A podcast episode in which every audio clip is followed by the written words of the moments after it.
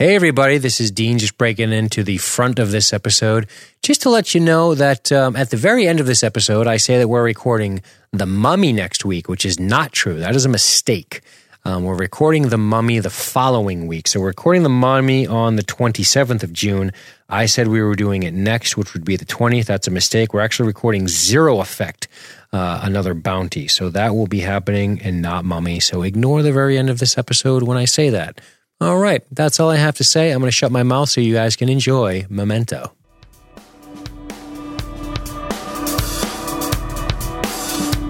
Welcome back to the Science Fiction Film Podcast by LSG Media. I'm Dean, I'm Matthew. and on this week's episode, we are covering Memento from 2000, directed by Christopher Nolan.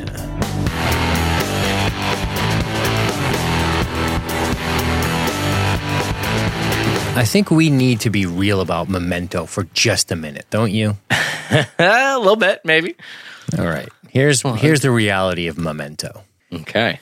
I think that the amount of depraved shit you would think to do as a guy with this condition anterograde amnesia or whatever it's called, the amount mm-hmm. of depraved shit you would do in the bedroom, right? You got Carrie Ann? Moss. You'd be like, let me do this weird shit because I'm not going to remember. So I'm just going to go for it. I'm just going to get real freaky. Yeah, absolutely. You're not going to remember. So who cares at that point?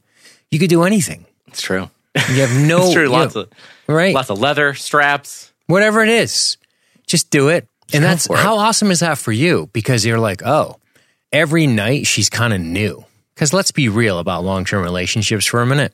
Memento's the answer. So that's right, everybody. Get a ball peen hammer and try to aim for the hippocampus. Just Yeah. one good tap. Look, it's fine, even if it's just traumatic enough to be caused by some sort of mental trauma versus physical trauma. Mm-hmm. Think about it. I mean, you go home one day and you're like, damn, who's this hot chick? I don't know where I live, but boy, this lady in here. Yeah, I'm I don't. fucking I just, I'm game. you wake up in a room, you got this beautiful brunette next to you, and you're like, damn. She's. I think she's into me.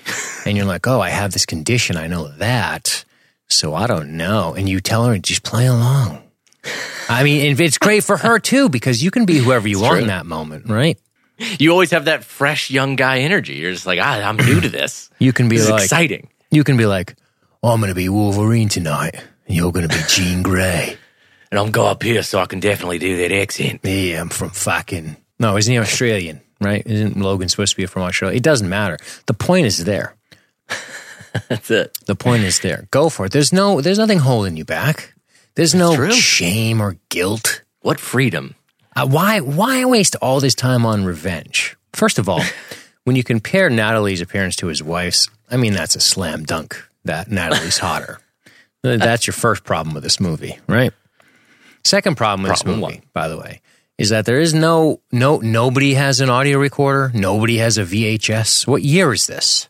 Everything's know, on right? notes and Polaroids. Why are you making life miserable for yourself? I kept thinking about that too, like because I know this came out in 2000. I guess you know it's supposed to be contemporary to that time, and I was like, I know as a kid in like 1998, 99, I had one of those mini cassette recorders, those like little mini tiny tapes that could record for like an hour, and you like it'd fit in your pocket. I'm like, dude, invest, invest in one of those. Record some conversations you have with people. No shit. Seems You're- like it would be fucking helpful. put away your ding dong fucking felt pen that you get six words on the back of a Polaroid with and start recording some audio, okay? before you get mush brains again. That's right. Like, ah, what am I writing? What am I doing? I'm, I'm horny. I think That's why nobody knows who you are, Guy Pearce. Nobody. nobody. They should. He's great, isn't he? Ah, he's so fucking good, dude. It, I'm Him still and, and Joey of upset. Pants. Come on, dude. Joey Pants is so good. I love him. So, and and Carrie Ann Moss, they're Yeah. all fucking killer. Yeah, they're great. They're great. Great fucking cast. I got to tell you, too, before we even get into this proper, James Gunboat Jackson, he bountied Mm-hmm. That's this. it. And I'm That's a our little boy. annoyed with him, to be perfectly frank. Oh wow! You know- we we christened him with that name, and now we're just gonna tell him that we're pissed off. yeah, I get it. He's got his gunboats. He does his working out and all that bullshit, whatever the fuck, right? and I get it, dude. James, I get it, dude. You go to the gym 10 times a day, right? I know it's all worth the arm pictures. I get it. But, dude, how much work are you going to put us through with a fucking Nolan movie? It took me five hours to watch this movie once. I felt like I was with James at the gym. You know, I'm like, oh, dude, oh, well, dude, you you guys, fuck? you you and Jessica fucked it up forever. You realize that, right? You you up and did Primer on like episode twenty, so now everybody's like, oh, I'll just throw every fucking mind fuck movie at him. like, ah, shit. So yeah, ne- next I wasn't even on that episode. and I'm paying for it. next time, old fucking gunboat's over there doing his whatever the fuck, you know, muscle up shit with chains tied around his neck, whatever the fuck these guys do now in the gym. Whatever fucking plate weight hanging wherever- his legs while he does one arm pull ups. whatever fucking bullshit cult crap he's doing. I don't know. I can't keep up with these guys and their fucking vascular their vascular arms. But look, all because you like to go to the gym 10 times, James Gunboat Jackson, doesn't mean we like to watch one two hour movie for 10 hours. Okay? We're not in your fucking Just because your body's all club. worked out, we don't got to go fucking crush our brains on this workout. Yeah. I'm fucking barely getting through uh, uh, uh, pull ups over here, and I'm like dying with the memento hanging off my feet. Not to mention how the movie's kind of, you know, a deep, dark tragedy and a bummer. And what do I get for relief after this? The next episode of Chernobyl, that one where they kill all the dogs. Ah, yeah, they just nice. waste everyone's pets. I really get to relax tonight. Super duper. awesome. So uh, also we're sorry that we're late. We had a we had a little uh, little family emergency situation of which I won't go into too much detail on for just be uh, just to be to maintain some sense of privacy. But um, a family member, um, approximately 170 yards from my house, flipped their car over, leaving my house. Yeah. And uh, uh, myself and Jessica were among the first people on the scene, and uh, the car was totaled on its uh, upside down, and miraculously, um, the person was standing on the grass, relatively unharmed physically, which Pretty blew cool. my fucking mind. Because I got to be honest with you, when I was running up on that car, I thought the worst. So that happened uh, right before we were about to do this episode. John drove, I don't even know, 40 fucking minutes. I had to turn him around. He was very cool about it. And sadly, John now cannot join us because this is a bounty for Mr. Gunboat CrossFit Jackson. I didn't want him to wait another week for something he paid for, so we decided to just get to it. And hopefully, we can get John on here soon. So that's the story. Good news. Everyone's good. Obviously, there's some financial trauma there. But um, yeah, so good news. People are alive, but it was fucking scary. Scary, uh, scary moment to be sure. For sure, man. So, anyway, that aside, um, let's uh, let's talk about some some memento properly, not not like assholes like we're doing. Although we're probably going to do a lot of that because it's kind of what we do.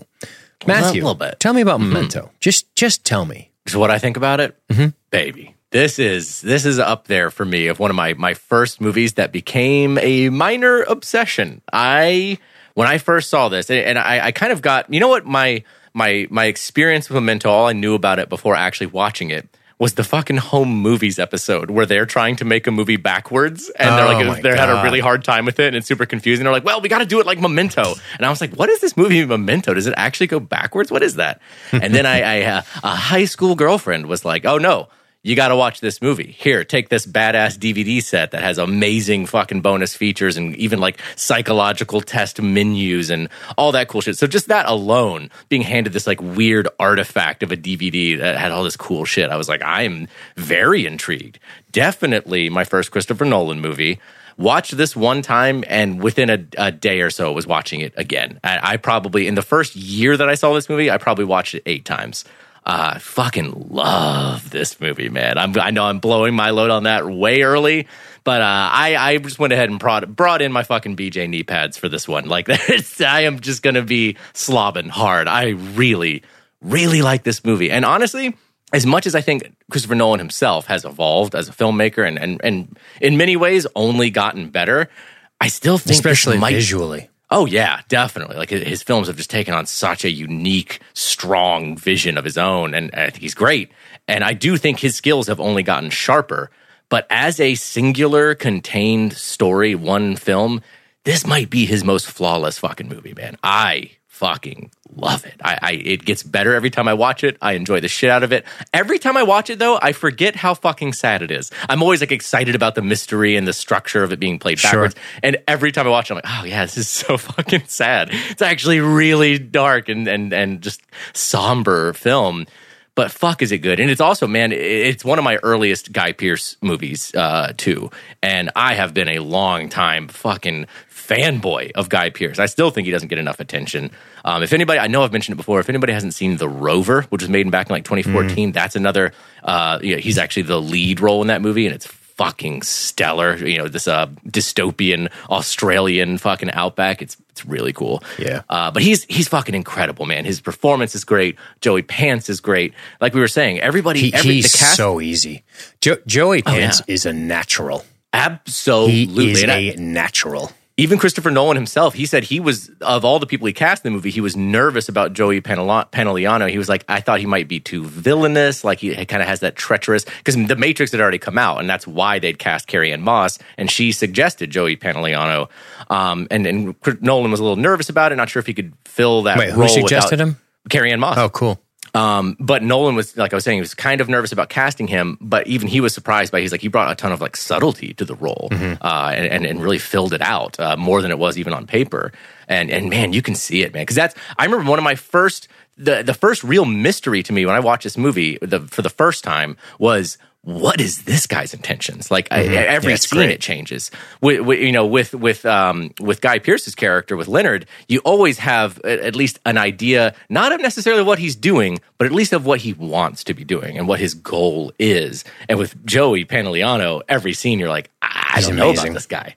He's it's fantastic. But as the movie goes, you there there is an easiness to Joey Pants in which you just start to really believe him. There's a there's a totally. natural way about him to where you believe him, and it's important to remember that Joey Pants plays Ralph Cifaretto in The Sopranos. He's in 21 episodes of The Sopranos, and The Sopranos. I've been rewatching it. It's it's so good. It's such a well written and, and, realistic show in terms of like the oh, family yeah. dynamic that you you see all manner of character in that. You know, it's it's not just you know brooding pit bull looking Italian bosses um, there are a lot of those, uh, but then there is also the Ralph Cifaretto character, and the Ralph Cifaretto character is such a a, a, a strange addition to it, and it's and it and it can only be it can only be attributed to Joey Pants's like the way he goes about this whole thing.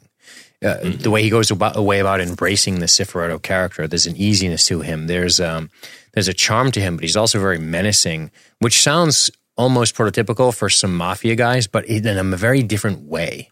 You know, he's blonde. Uh, I was just watching it again. He's obsessed with the gladiator, right? He's always quoting it. Uh, he, he's you love to hate him, and uh, yeah. and he's great. And and uh, he's just the character. You're like, I, I I can't wait for him to go, but I don't want him to go yet. He, he, that's totally. that's a good character, right? That's good acting. And like you said, he's just been in so much shit along the lines. Of course, he's he's treacherous in the Matrix. So of course, there's there's a there's an attachment of him. I guess he was a good guy in Bad Boys. He was like the lieutenant or whatever. But you you always get this feeling with him of is he uh, is he treacherous? And I think you know Matrix imparted that. It burned it into our minds. So when we're watching Memento, we're like, is he a bad guy in this too? Because we don't really know. Right. Right. Ah, oh, dude. There's it's, just a and, lot about. I mean, I, am telling you, man. This. I know. I know. Uh, we're not breaking ground here with Joey Pantoliano. Pantoliano. But, uh, it's easier to say Joey Pants. But um, but but there is a there is an ease to the way the expressions hit his face.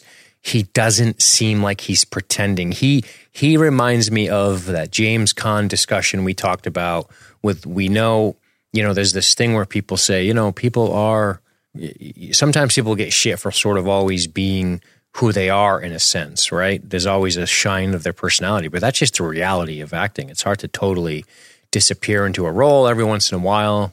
Every generation, only a few people do it, right?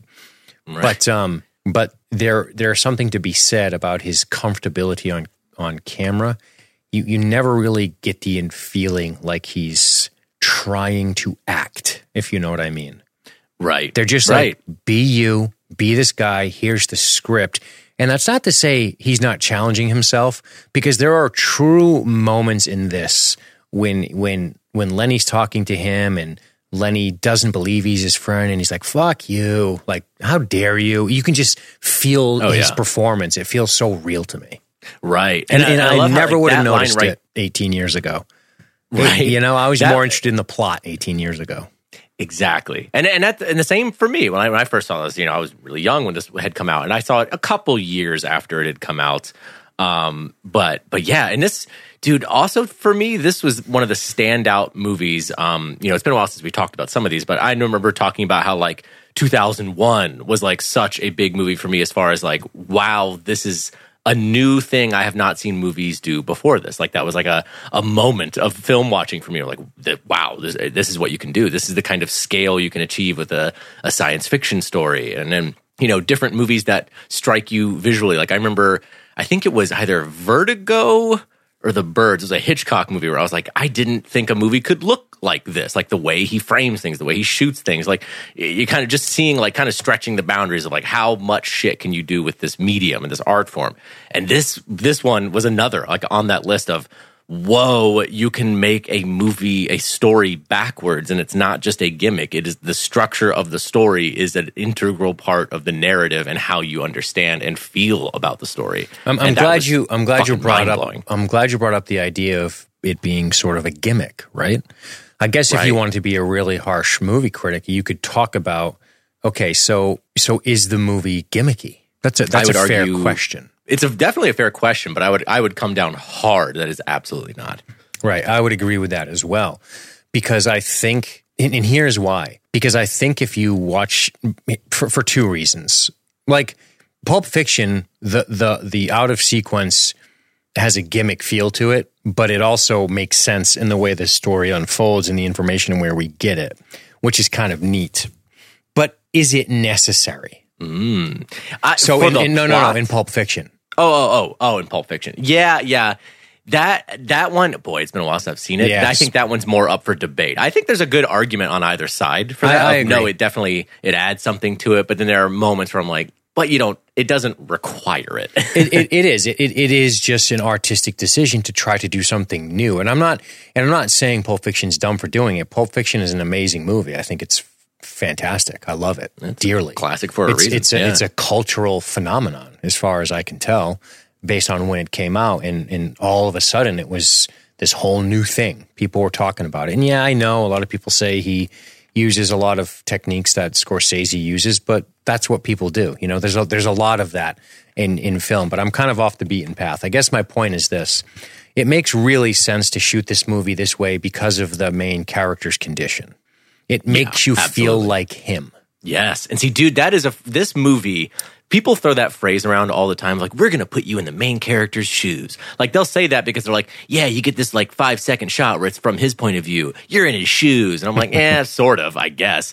This movie fucking lays all those other losers to rest. Like, this is a movie where they take the structure of how we're going to present the story to you and, and the editing of it and actually put you in the same level of confusion and non knowledge that the main character is uh, of being like, I don't understand what this person's intentions are. They just walked into the room and I have no context for this. I don't know why they're here. They're talking to him angrily and I have no idea why. I don't know what led to this. You're fine. You are in the main character's shoes. You are confused the same way he is. And honestly, I, another example of, of it being done this effectively doesn't jump to mind for me. Like that that's why I think this movie has stayed with me for as long as it has. And still kind of when people whenever I get into any kind of discussion of like what's your favorite Christopher Nolan movie? I, I, there are ones that I think maybe are more unique, maybe more like have a more interesting visual style, but at the end of the day, I I end up going, man, I think Memento might still actually be my favorite one of mm-hmm. his movies. I, I think it's it's just incredible. Nothing has ever made me feel this way uh, as far as like understanding and empathizing with a main character of a story. I can't say enough good about Christopher Nolan. I think he's fucking great, and and I think and and so much of it is we we know that he likes to mess around with the linear nature of storytelling and things of that. That you could argue is a signature style, and Totally. And, and and I don't mean to say yes. His his style evolved visually, and that's not a contr- It's not controversial to say that in 2000, his first really kind of big movie was was maybe not as visually impressive as say Dunkirk. There's nothing wrong with that, right? Right, totally. because you get better over time, right? That's Mm-hmm. that's the way it goes, and um, at least that's the way you hope it goes, right? I know there's a couple people who are like, my favorite LSG episode is number three, and I'm like, damn, that's a bummer. Like, but but but at the same time, no, it isn't, right? You know, it's like our personalities are still there. I mean, obviously, we've gotten more comfortable over time. But my point in saying this is this: that I love that he doesn't go back to rely on this gimmick, and I love that he can tell a story, and that in terms of his eye, you get much more intense cinematography as his as his career progresses. I mean, from from from Batman Begins to Prestige to Dark Knight to Inception to Darkness Rises, Dark Knight Rises. I mean, think of the visual, think of Interstellar, then think of Dunkirk. You're like, Jesus, man, this guy just keeps getting better in terms of Yeah. visually speaking, and um, and that's one of the things I love about this is that he he resisted the urge, and, and I'm not saying he was incapable of giving us more sweeping vistas in Memento, but he resist he resists the urge to do so. I'm making this up, pulling out of my ass. I'm, I'm theorizing because it's unnecessary to the to the story. Because what we need to do, and something you and I talk about a lot, is certain filmmakers will make a movie and they want you to feel the claustrophobia of that because that's the movie. That's not to say this is claustrophobic, but the idea of shooting it the way they do, uh, sort of in reverse, helps us get a feeling of a little bit of confusion. But it also keeping a lot of these shots tight, nothing really big and crazy. And, and in the shots he does do, like this very opening shot, we go, okay, we're going to go backwards. I see. He's he's letting you know, Yes, and, and that's man. something Nolan's great at. He's letting you know what's going to happen, so you're not utterly jarred away. And that's what's awesome about Memento is that it's not that confusing, actually. right? It's, uh, yeah. Once you've seen this a good, you know, six, seven times, will you realize that the plot, the fucking, I know, right? Once, It's not that confusing. in 50 Once you've watched it 26 times, it's pretty clear It's what's easy. happening. once you get your doctorate in Nolan studies, this shit's fucking a breeze. That's hilarious. Uh, but no, like when once you really, and it's not even that you have to like untangle a lot. It's just once you know what the plot is without having to jump back and trying to remember the plot, the actual chronological plot is pretty fucking simple. There's actually not a lot there, but the meat of the movie is our main character having his sense of reality distorted and trying to pull these like in a way it's almost a good meta sense of showing how hard it would be for someone like him to put all of these pieces together into uh, something coherent Yes. even when the pieces are actually kind of simple like it's not that crazy difficult what's happening In- in- but he can't fucking understand it and after a couple of moments, well, in, in, in this is one of the things. Oh God, this movie's just so good. There's so many things that happen in this movie where where some of the dialogue, movies sometimes will tell you a thing and then hope that you understand that that's what they're kind of going for by bringing attention to the thing with the dialogue. Does that make sense? Mm. yes yeah Now, in Memento, there is attention brought to a thing with dialogue, but then you actually get to literally feel that thing because Exactly. of the way the story is told. For example, I'm, I'm being elusive here. When they talk about, and, and we will go through this as it's shot, but yes w- what I'm talking about is when they talk about the unreliability of eyewitness testimony, the unreliability of memory. They talk about that, but they've already spent a lot of the movie making you feel that way. But what the dialogue does is it makes you go, yeah, that is kind of what's happening here, isn't it? Versus, mm-hmm. here's what we're going to do, and then we hope you get what we're telling you along the way. Right? Nolan Right. Nolan has a lot of respect for the movie going audience, and that's what I like. It's not he's not going to spoon feed it to you, but at the same time, he's not being overly he's not trying to obfuscate the whole thing to where No. you go, oh, I got to watch it again, I got to take fucking notes, blah blah blah. It's like no, you if if you just sit down and watch it and pay attention. You don't get up three times for popcorn. You don't got to go let the dog out. You're like, oh, I'll just now let it run, honey. I'm gonna I'm gonna just take her out real quick, dude. Fucking sit down and watch the movie, and Yeah, you'll get it. down. It's not super super complicated. it's really not Now, there's some interpretations as to possibly what happened, but in my opinion, that makes a good movie. But I almost feel like it has almost become explicit to me now after a few viewings. I, I totally agree. Um, and I, I think that's, again, Mo- Nolan's real skill with this movie is finding a way because I mean I would argue essentially that editing this movie in such a way to to have it go backwards or to go in reverse chronological order is a way of visually giving you that sense of reverse time. Um, and the same way, like I this opening sequence, the opening let's moments about it. before it before it starts, dude. This is up there among, among my, my absolute favorite movie openings of all time because it achieves two very concrete things visually. Like we established that for one, this story is going to play in reverse, literally. Like we watch That is this so picture. cool.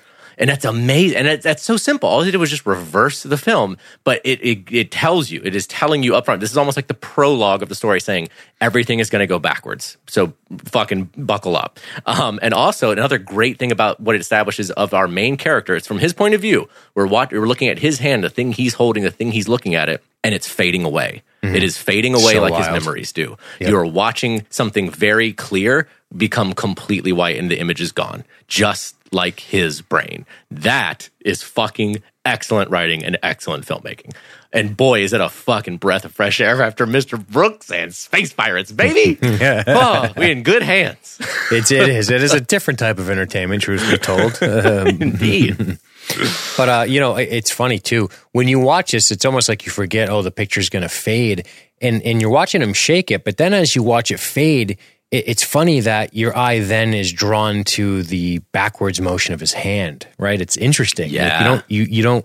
It's it, you can see the strangeness, like the uh, uncanny valley. The we've seen a hand shake a thing too many times to to not realize something's amiss here, even if the thing isn't fading away. And that's what I like about it. It's, it's really You know, and you know how you can tell is by how the hand stops. When it stops Correct. shaking, The way it it stops so perfectly back in. still. It just, Right. just snaps together. Right. Ah, like it, it's so great. I fucking love this movie. Yep. Ah, Gun to hand, rewind, and um, you know, the, the, there's the narrations where he's just talking about. Oh, oh, well, before this, but he shoots the guy. So why don't we talk about that? I, yeah, I guess it is important that he does uh, blow Joey Pants' fucking brains out in the first like minute and a half of the movie. It's so nuts. And that's, you know, one interesting thing I read was that the only, like, as far as the visuals, it's all in reverse, but the only sounds that were actually played in reverse, because the sound of like the the the shell like rolling back and the sound of the gunshot, those are all played normal, like you know, straightforward. The only thing that's played backwards is uh, Pantoliano screaming "no." It's like on. That's it cool. has that weird reverse sound to it. It's slick too. When you when you watch the scene, I, I watched it so many times. But when you watch the the actual round, the shell casing go back into the into the pistol, and you see Yeah. his eyes blink and his eyebrows like go backwards because you can tell he's really firing a blank there. It's really neat. You see the way his eyes blink. It's it's cool. it's ah, wild looking, man. It's so cool. It is. It's so crazy. So where are you, Matt? You're in a room. You wake up. You're in a hotel room, right? Some hotel are room, keys. some It feels like maybe it's just the first time you've been there, but perhaps you've been there for a week. Who's to say? Three months. That's- again that that narration what a great way of starting out like this is this is how this character finds themselves at all times At all times. this is not even just when they wake up at each new day every 10 15 minutes or so you're just wow hey, where am i what am i doing whose clothes am i wearing like Mm-hmm. i don't fucking remember any of this Yep. And, uh, and and it's important to note the the color versus the black and white scenes, right? Black and Yes, white seems to be traveling sequentially. Colors clearly not. definitely not Yep. And boy, like what? I mean, just, just to step outside of it again for a second. I know we gotta like start getting into it, but fucking hell, I can't imagine pitching this movie. Oh, right. like, right. like having to be like, oh no, it, it'll make sense because there'll be like a two seconds at the end of each scene that kind of overlaps to let you know that we're still going backwards, but kind of forwards. And uh, like I could just see studios execs just staring at you like, fucking what? Is is like a superhero going to show up or anything? How the fuck do we market this? Like, yeah. God, well, there's so a lot of there was a lot of trickery in the in the late '90s and around here, right? You had Fincher doing weird shit, and and uh, they probably like, all right, let's let's see what happens. Let's give him. a I love it. chance. I love it uh, when we get those periods of where weirdos get a hold of the the, the power for like a couple years, and like we get some interesting shit that pops out before they're like, ah, fuck it, let's just make you know the next Captain Marvel movie. Fuck it. when they were like, wait a minute, how can I make a gajillion dollars with very little risk? Oh, we found something here. Marvel. Done. Pack it up, boys. We found the only cash cow we did. There goes Matthew and Dane again, pretending the only movies that come out are MCU movies. Here's an email list of 26 awesome indie movies from fucking A24. no shit, we get ah. it. It's a joke, assholes. Relax. we understand about your fucking cute indie movies where they don't have sound for 20 minutes. Yeah, it's a good shit. Jesus Christ. I can already hear him crying about it. Babies. We covered under the skin. Fuck off. All right. Following But your yeah, boner into, into a black pool of death. That's the best summation there could be. And uh, oh, smiley Joey Pants. Huh? What a charmer. Dude, and see that's what, what you were talking about earlier with him. I, I think it it's a great casting choice too because he plays into familiarity so well. That's a big part of how his character uh, is manipulating Leonard. Mm-hmm. Of just he smiles at him, "Hey, Lenny," and he's like he knows Yeah. that he doesn't recognize him every fucking time. Yeah, he does know, right? um, I have this condition. I must have told you about it. Only every time I see you. But uh, yeah, man, Joey Pants kind of looks like he almost looks like he could be Bill Burr if he did red hair and shaved his mustache a little bit. He, Dude. had, he had this kind of That is, dude. That is literally what what uh, Jess had never seen this movie before. No and we were watch and we were watching it together. And for one, she she said something crazy. She was like, "I've been told about this movie for years and had it recommended to me for years, and no one ever told me that it went in reverse." And I was like, "Are you fucking kidding me? That would have been the first thing I had t- told you to try and t- get you to watch it." Hmm. Uh, and she was like, "Yeah, I would have jumped on it way sooner if I'd known that." But then she was like, "Also, nobody told me Bill Burr was in this fucking movie. yeah. Bill Burr Jr." What the hell's that other movie that came out around then? Run Lola Run. Remember that? That was also. I'm telling you, man. There was a little couple of years there. They're like, let's do some weird shit. Experimentation. Yeah. I don't know why I thought of Run Lola Run, but I did. It's the one where she's like running. Yeah, red hair. Yeah, she's running with red hair. there we go. And it's like Got she it. bumps into people, and then there's uh, I don't remember, and, and, like all these quick flash images of that person's life or something. I don't remember. But anyway, back to uh, back to Joey Pants Burr. Joey Pants Burr. But um, yeah, he's uh, Teddy tries to pretend Lenny's car is not the Jaguar, and it's funny. See, this is what's so brilliant about this movie. It, it he's doing that because he's concerned for Teddy. We have to remember that now. Or do you mean concern for Leonard? Leonard, excuse me. Teddy's Yeah. concerned for Lenny at this point. Yeah. It's As not like he's trying to trick him out of his car, but you don't know that No. because at first we're like, oh, this is the guy he blows away. And now you're like, and now he's trying to take his car. So Right. the movie Well- starts well, to set also- you up like like Lenny would feel as we feel, right? We feel as And also, I Lenny mean, feels. What a narrative like jolt to be like, all right, the movie opens up with him blowing this dude away, and then mm-hmm. the next scene he's like, Lenny, and you're like, wait, these guys are pals? Like you just I just watched you kill this fucking dude execution style. And you're chumming it up next scene. Okay. Like that's already mystery is already just fucking abound. You're like, okay, mm-hmm. I don't understand any of this. Yep. Um, but yeah, as far as to step out and talk about like the, the actual plot where we are right here, you, what, you- what helps to remember that it honestly will help make the entire sense, the entire movie make more sense to you, especially if you are kind of confused by it, if this is the first time you've seen it, to think about the fact that Teddy, throughout the entire movie, every scene you see him in, he is trying to cover up for what Leonard's doing. And for one, just get him out of town mm-hmm. because he knows the cops are going to be after him. He's just trying to cover up and get Lenny away. That's what he wants. So Yeah. that's why that's that's the motivation behind pretty much all of his actions at, at you know these color parts of the movie where he's like, dude, just get the fuck out of here. You killed a guy. Right. get out of town. I orchestrated your murdering of someone, so leave. Yep, absolutely. It's a good point. It's also a good point to note that we we now know that we're we're probably going to see what we'd imagine are the reasons as to why he came up with wanting to get rid of Teddy. That's what we think we're going to see. We're going to think, "Oh, what's this guy do to him?" And that's the real crazy part of the end of the movie, of course. Oh, absolutely. Anyway, um, he's got a Polaroid of of the car, reminding him it's his car. Um, Lenny has a lead on a place. He forgot his window was broken in the car. I like that, and that's almost like a test by by by um, Teddy. Put your window up, Yeah, right? that's a good point. Unless he doesn't know, he might not know he shot at him. But I would imagine he told him in a conversation. Because remember, we're not privy to every conversation that's been had. No, and Right. it's implied that Teddy has been calling him in his hotel room a lot more than we have seen. Sure. So um, Lenny has the lead on a place, and um, He has the scratches on his face that they're not mentioned. Yeah, yeah, those have been there for a little while. And then we get to we get to the place and we see the pickup truck, which is Right. We're going to see Teddy driving, uh, Ted, Lenny driving there too in the last scene. We know we already know this is his car. He doesn't recognize it. Exactly. It's awesome. And Teddy in this moment too, he's like, "Oh," he, when he goes over to you know, Lenny starts walking over to the truck, and he's like, "Oh, just leave that alone. It's been there for years." Yeah, we, know Lenny drove it there like two days ago. right. Which is a shit lie. Which is is figured out. He got like when he goes to Trax Refresh, he's like, "Trax, oh, what are you, Pocahontas?" Such a dick. I love him. And then the bullets in the cab on the front seat. And then uh, Lenny just heads on inside and he starts looking over his pictures, right? That's it. And, that's when he sees the note he left on Teddy's, where he's like, "Do not trust his lies. He is the one. Kill him." Right. And he fucking, without hesitation, cold cocks him with the butt of his pistol and drops him to the floor. You're going to beg for forgiveness, and then I'm going to blow your brains out. Right. So now we're starting to understand how this movie's going to work because clearly this is leading up to the scene we just saw before it in color. Exactly.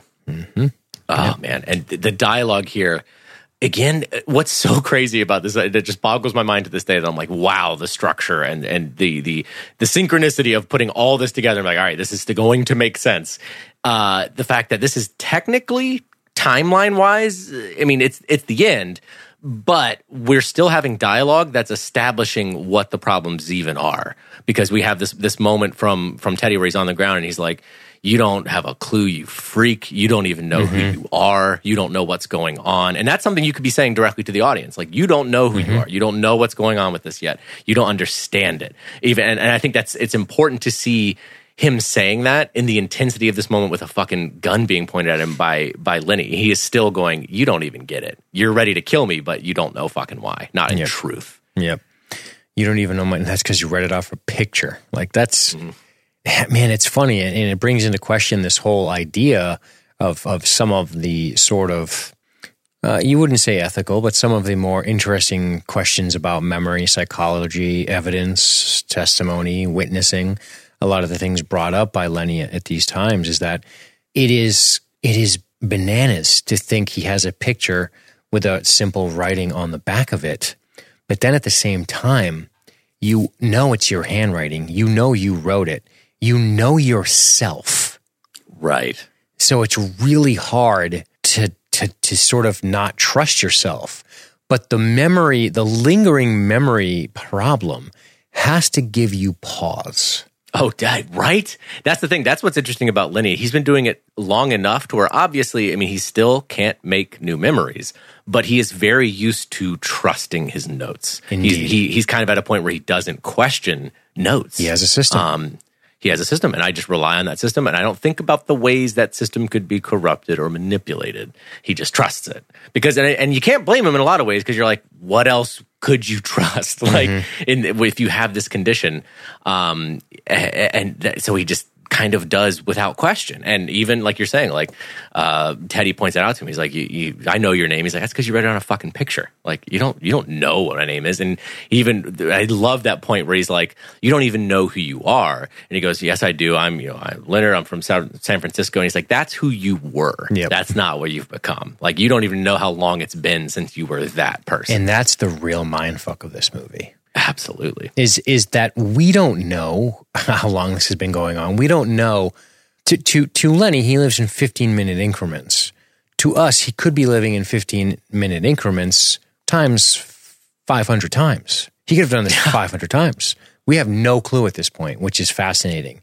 And I think that's one of the interesting points about the movie. This idea about conditioning. They talk about that. Some of the some of the instinctual things that would travel to a different part of your brain, which will come Right. up later. But I do, man. It's it's funny too when you think about this relative to sort of history in the development of technology. We in- in 2000, and it's not that long ago, man. But you think in 2000, we we didn't have the mentality. I, I'm I'm speaking for everyone, but maybe I should just speak for myself. Me, the people I knew, we didn't think in terms of surveillance to sort of capture things. Like nowadays, this movie would be interesting to watch if you'd never seen it before, which is why I'm curious about Jess's take on it. Your Jess, um, because she didn't see it back then. She saw it in 2019, and and we know sort of the zeitgeist now is everything is recorded all the time and it's visual. It's a phone, it's an image, it's on social media, it's kind of everywhere. You, you would almost feel like you, you feel like Lenny's plight would be less challenging now than it than it is then. And not just from the technology, but just from the idea of the way to go about capturing the data.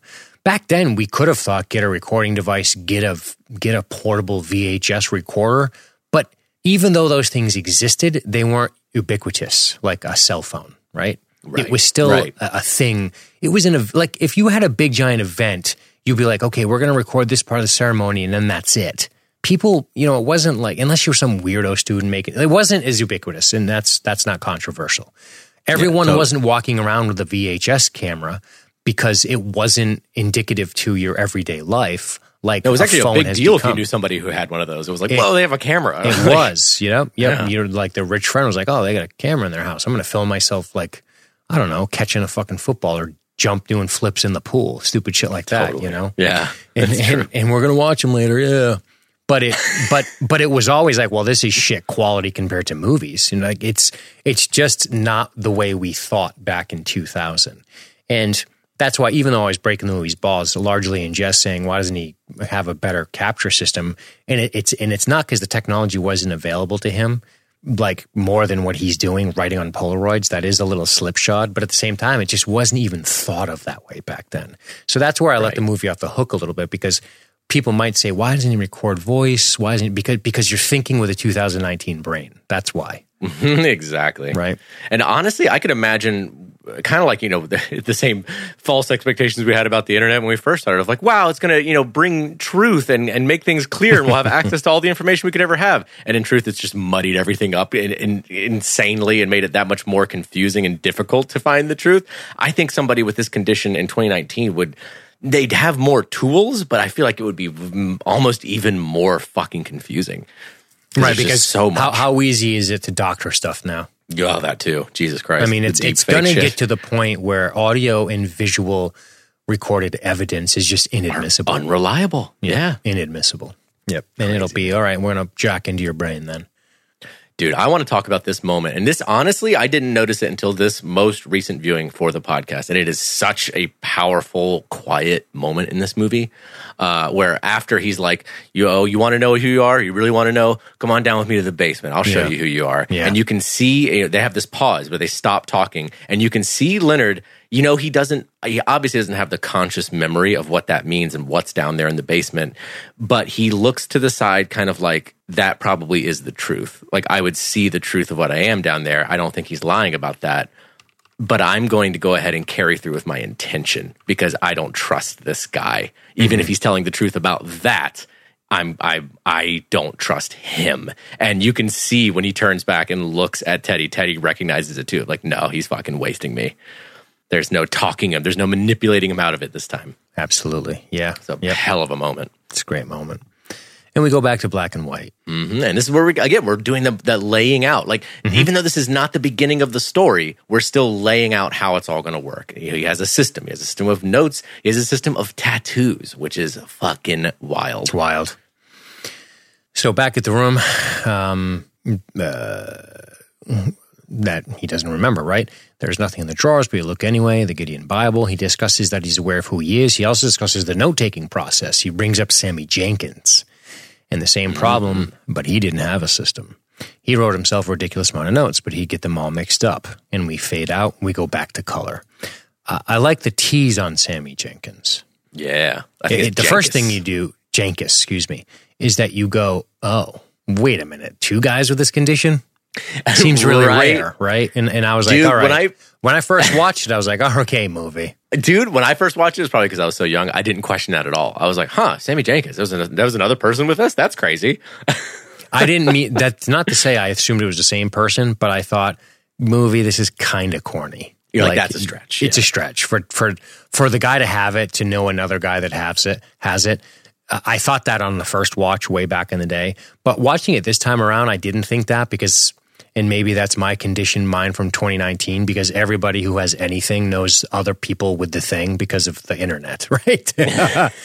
Like, oh, you like you you like uh, you know uh, furry versions of the Thundercats with Lion-O's dick out. Me too. Let's just start a group. Me too. Lion-O furry dick out group. It's like Jesus Christ. There was an obscure thing like 700 people are in this group. You know, I mean, so it, it, it's funny thinking back on what I thought then and what I think about it now. Is like, yeah, it makes sense. He probably would have sought out another guy or, or read a case about a guy, and that doesn't seem too unrealistic to me. Actually, isn't that funny? Back then, I was like, bullshit. Because Bullshit. even though at the end of the day, we know most likely we're talking about the same person here. So, anyway, um, in color, he he uh, he has the note on Teddy's picture.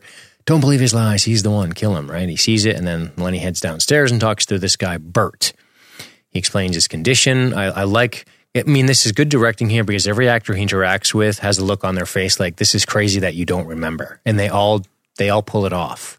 right. Nobody he right. talks to ever has a face like when you watch it a second time, you go, look at his face. He knows. It's just really good acting and really good directing to be given to these actors here, where they're like, okay, you you have to pretend you've heard this before, and they all just kind of have this smile on their face, like I know something you kind of don't know. Yeah, man. funny. I, I love this moment with the, the hotel like uh, cashier dude where he's like, "Yeah, I I know. Actually, yeah, you've told me this before. It's just so crazy, man. Like, Yes, it's yes. just so weird that you can look me dead in the eye and tell me the same story you told me yesterday and have no fucking memory. Yep, it's good stuff.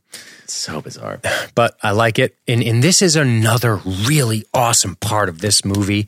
I love this shit with when you watch it a second time. And this is where Guy P- Pearce really shines. We've been sucking off Joey Pants a lot, but I'm going to suck off that uh, that lithe, ripped body of Guy Pearce for just a minute. Oh yeah, Which is when he's watching Bert's reactions, we watch something click in in Lenny's eyes, which is oh, he's heard this before. Like Yeah. there's a recognition in Guy Pearce's face, and it's just great. And I hadn't watched this movie in a decade, and I was watching it, and I go, look at that, look at that right there. He knows, mm-hmm. and then he says, oh, we've we've we've done this before. And but but but man, just the decision to shoot his face, coming to the realization before he delivers the line, really worked for me. yeah, absolutely. Again, dude, fucking Guy Pearce is so good, and those piercing fucking blue eyes and that chisel jaw. How the fuck wasn't he like the other Brad Pitt? I just still Yeah. don't get it. It still Yeah. upsets me. Yeah, yeah, yeah. Still bothers me. Yep. I wake up in the night, Dean, screaming and sweat covered. Why did they fuck over Guy Pearce? Well, the good news is that Guy Pearce uh, had his. He's been in. He's been in plenty of shit. He's fine. Nah, he's doing fine. He's, doing fine. dude. He's fine. He's a he's a he's a he's a pro. Fucking pro. But um, yeah, I like this. I like this part a lot. And then of course, And this is um, where Teddy he, shows he up. talks a little. Yeah, Lenny. and that is that's again like that is such a necessary part of editing this movie of giving it that that two to three second overlap from the previous scene to let you know yes this is the direction we're still moving this is how these two scenes connect um, this is where they would connect if they were going chronologically um, and and they and even Nolan was uh, in an interview talking about how he specifically they would try to find these memorable moments, memorable pieces of audio or or of an image that would stick out to you. So once you see it again, you're like, oh, that's the end of this. This is the end of that of the scene I'm watching right now, and the beginning of the prior one. I get it because it's recognizable. It's not just somebody walking through a door. It's it's his smiling face, Lenny boy. You know, and it's something that sticks out in your memory. Yeah. I just, I just, uh, man, He's so fucking. I just keep think of thinking of him as Ralph Cifaretto, and he makes fun of like this really important mob boss, Johnny Sack's wife. He's like, "You're a fat fucking ass," and it causes this whole beef. You know, it's funny. yeah, it's just every time I see him, Lenny, just so funny, man. love that dude. Yeah. So Lenny shows up. Excuse me, Teddy shows up. Then we go back to black and white. We see the note shave attached to his thigh above his knee. Mm-hmm. This is where he starts talking about the tattoos. They are the more mm-hmm. Yeah, this is the system of his tattoos, the more permanent notes. And this is where it's not quite fully established here, but we start to get the sense of like that's where he puts the things that don't change, at least in his vital. perspective. Right, the facts, the hard facts that are unchanging about his case, about the the story of the man he's trying to find, John G. Um, that's where he puts that information. It's got to go on his body where it can't be lost. It cannot be, you know, overwritten by somebody else. He's got it. Yep. And then we get the quick, who is this phone call? And we go right to color. And we see him washing his hands, looking at the tattoo that says, Remember Sammy Jankis. Dude, one thing I never noticed, and I honestly can't even take credit for noticing it now because of all fucking things, a YouTube comment I saw pointed this out. And I was like, oh, fuck, that's actually a really good point um, the uh, when you look at his handwriting, even on his tattoos, even every note he makes, they are all capital block letters. That's mm-hmm. how he mm-hmm. writes. The one other time, like, because if you see his "Remember Sammy Jenkins" tattoo, it's kind of a light, small, you know, letter cursive. The only other time we ever see him write a note that way is when he writes at Teddy's insistence that no, write that note down on Natalie that you can't trust her. And he goes, okay, and writes down, do not trust her. And he's like, see, I wrote it, and it's in small cap uh, small cursive letters, mm. as in I don't fully mean this. Like I, I'm kind of just I'm not fully committed to the truth of this. And that's the only tattoo on his body like that. I was like, ooh, that is an interesting point. Right. We, we know he does some of the tattoos, but he also gets some of them done. It's true. Probably yeah. those really slick block letters he's not doing by hand. That would be a bitch. a pretty good prison tat. he could go into that business. But um, right. So he looks at it and we see him um, spot the wrist tattoo for a moment, and then we realize he's at some sort of diner, and the waiter hands him a key and an envelope, right? Indeed. And then here is a huge, huge clue in this movie. Something I think about a lot, and I didn't think about a lot then, is that he says, Lenny says, Where's Lincoln Street? Mm. Why what do I love mean? that? Because we know he's not where he lives. He's somewhere oh, not true. really close to where he lives. You, if you live in a place forever, remember he has all his memories. So Lincoln yeah. Street wasn't constructed after his wife's death, right? Right. Because if somebody in my town goes, oh, and listen, I understand that it's not utterly far fetched to be in a big fucking city and not know every place. And I'm thinking small town mentality. But if somebody's like, oh, do you know this road? I'd go, yeah, I know that road. I've heard it before for sure. I wouldn't be like, do you know what I mean? It always made me think, mm-hmm. oh, is he not super close to home? Is he is he a little out of sorts? It made me think a lot watching it on this on this uh, particular viewing.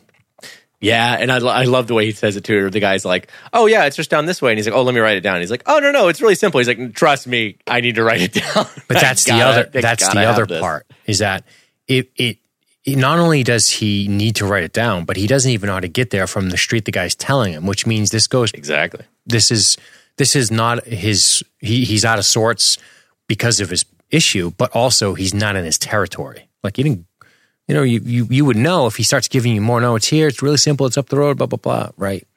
Totally. And that's, but I guess now that I think about it, the movie never really establishes where they are. It certainly doesn't look like San Francisco. And that's where he's like, I'm Leonard Shelby. I'm from San Francisco. And I guess that's where he, him and his wife were. But I don't think that's where he is now. It almost looks more like LA. Sure.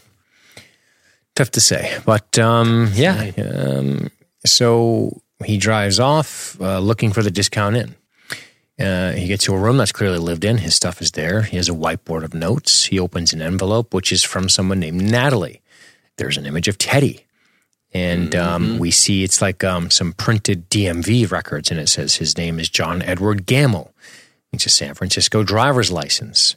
He pulls the picture of Teddy, and the back reads, Don't believe his lies so now the audience, much like Lenny, is starting to have doubts about Teddy. Right. You're thinking, oh, that wasn't even his name. He lied about that. This yep. is his real name. Okay. Yep.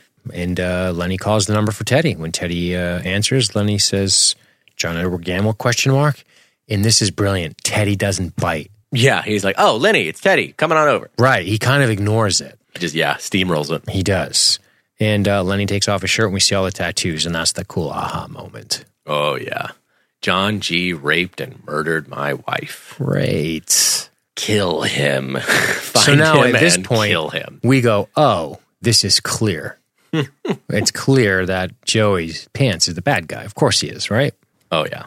Yeah, you're like, well, this is it. This is the guy he's been looking for, and we're gonna. And you, I, I could even imagine somebody seeing this in their first time, going, "Oh, okay, so now we're gonna find out more about who's involved outside of John G, and that's Sure. gonna become the wider no." And I No, like no, no. I like the, the the way they pace these little shots out. This these little cuts, which is Lenny writes on the back of the picture, he's the one. Then he sees the John G raped and murdered my wife tattoo. Then he writes, kill him. Yeah, And then he loads a gun. it's awesome, man. And we find out all the facts. The first fact is that he's male. Second fact that he's white. Uh, third fact that his name is either John or James. Uh, and then we, you know, we find out that he is somehow related to drugs, maybe a drug dealer. Uh, and this is this is this is his hard facts in his mind. But when it's one of those things where it's crazy when you stop and think about it because you're like, these are mostly pretty broad facts. Well, that's the know- problem with the whole thing. And that's why you have a moment of doubt when you're watching this is when you go, why not write the whole last name? right. Right? Are we positive about? I mean, John is not uncommon. John's definitely not uncommon. which comes up at the end of the movie, of course. But um, yeah, it, it is. You're like, oh man, really? Fact one, white. Fact two, male. All right, I'm gonna go kill a guy. Like what? Whoa, that's there's a lot of those, by the way. Holy shit, How many J- white Johns are there? so many. Anyway, um, black and white. He discusses having a reason to make it all work, and how he's motivated and driven to make it work, and how he discusses how Sammy was not. It's a very important but brief moment in this movie. Exactly. And he talks about. He even says, "Sammy's story helps me understand my own situation." Indeed. And boy, it certainly does Yeah. to his core. Now we did we did just see Lenny leave a diner, and of course we're going backwards. So now we're seeing him arrive at the diner, Yes, and indeed. uh, we see an To a image of woman? Natalie. That's it. A woman we've never seen before. And I love this is this is, you know, up until this point, everything has obviously been disorienting, but But considering we're starting our, to form an opinion. right, but also, I mean, like our very first shot of the movie is a dead Teddy, and in the next scene we see Teddy in person. So you're like, oh, well, okay, that that's our entry point. This, you know, Leonard killed him, and now we're going to start to meet him, you know, going in reverse while he's still alive and understand who this is. I love that this character introduction is at the end of the movie. So we're in, we're being introduced to Natalie with, a, and she already has had a lot of interactions with Lenny. But we, as the audience, just like Lenny, are seeing her for the very first time. And I'm like, I, I have no fucking idea who this Same person as is. Teddy, what they- right? Yeah, yeah, that's true. It's like we we clearly they have interacted, but we don't know because because we have this memory issue, which is what makes the movie so goddamn good. Exactly. I love how you know he keeps walking, and you can tell she's everybody. There's there. It's kind of dickish, but you got to imagine that people always at the end of the day have a little bit of bullshit? Is he? Is he really not going to remember me? It's he, he that- fucked me. He fucked me, and he's still not going to remember me. And he just starts Yeah, walking by, did. and she kind of leans out like, "Ah, "Come here, idiot!" Like fucking yank you down. Sit down. I'm Natalie. Also, two thousand Carrie-Anne Moss, all timer, So mm, all all timer. But um, fe- fearing another bad review of the Dreadmail gaze, let's move on. Hey, I'm going to be fucking sexually objectifying Guy Pearce just as much, by the way. All these shots with them fucking tattoos. I mean, those tattoos are scary as shit if you're a woman. You're like, he, you get into his room and, and he takes off his fucking shirt and it's, whoa, some guy raped and murdered your wife. You're going to find him and kill him, huh? I'm having second thoughts. What a weird thing to be reading while he's fucking you. She is gone. I'm gonna kill a guy, drug dealer. Like, what the fuck? oh, fuck. Yeah. So weird. She's That's probably like, I wish I just for a minute had that memory issue. So I can just sort of enjoy and live in the moment here. Live in the moment. Um, but I mean, with Guy Pearce's face in that body, you're kind of like, eh, eh, fuck it. you got some creepy tattoos, but eh. Yeah. I like to live on the wild side a little. There you go. I love that it doesn't remember me. That's fun for me too. Boy, talk about no strings attached. Every booty The calls best a new thing too is call. she can be like, she can ask for some weird shit exactly because she knows doesn't he's even weird if, even if he judges her in the moment. You know, 15 minutes later, she goes out to the car, comes back in, and she's like, "All right, let's let's do it this way instead."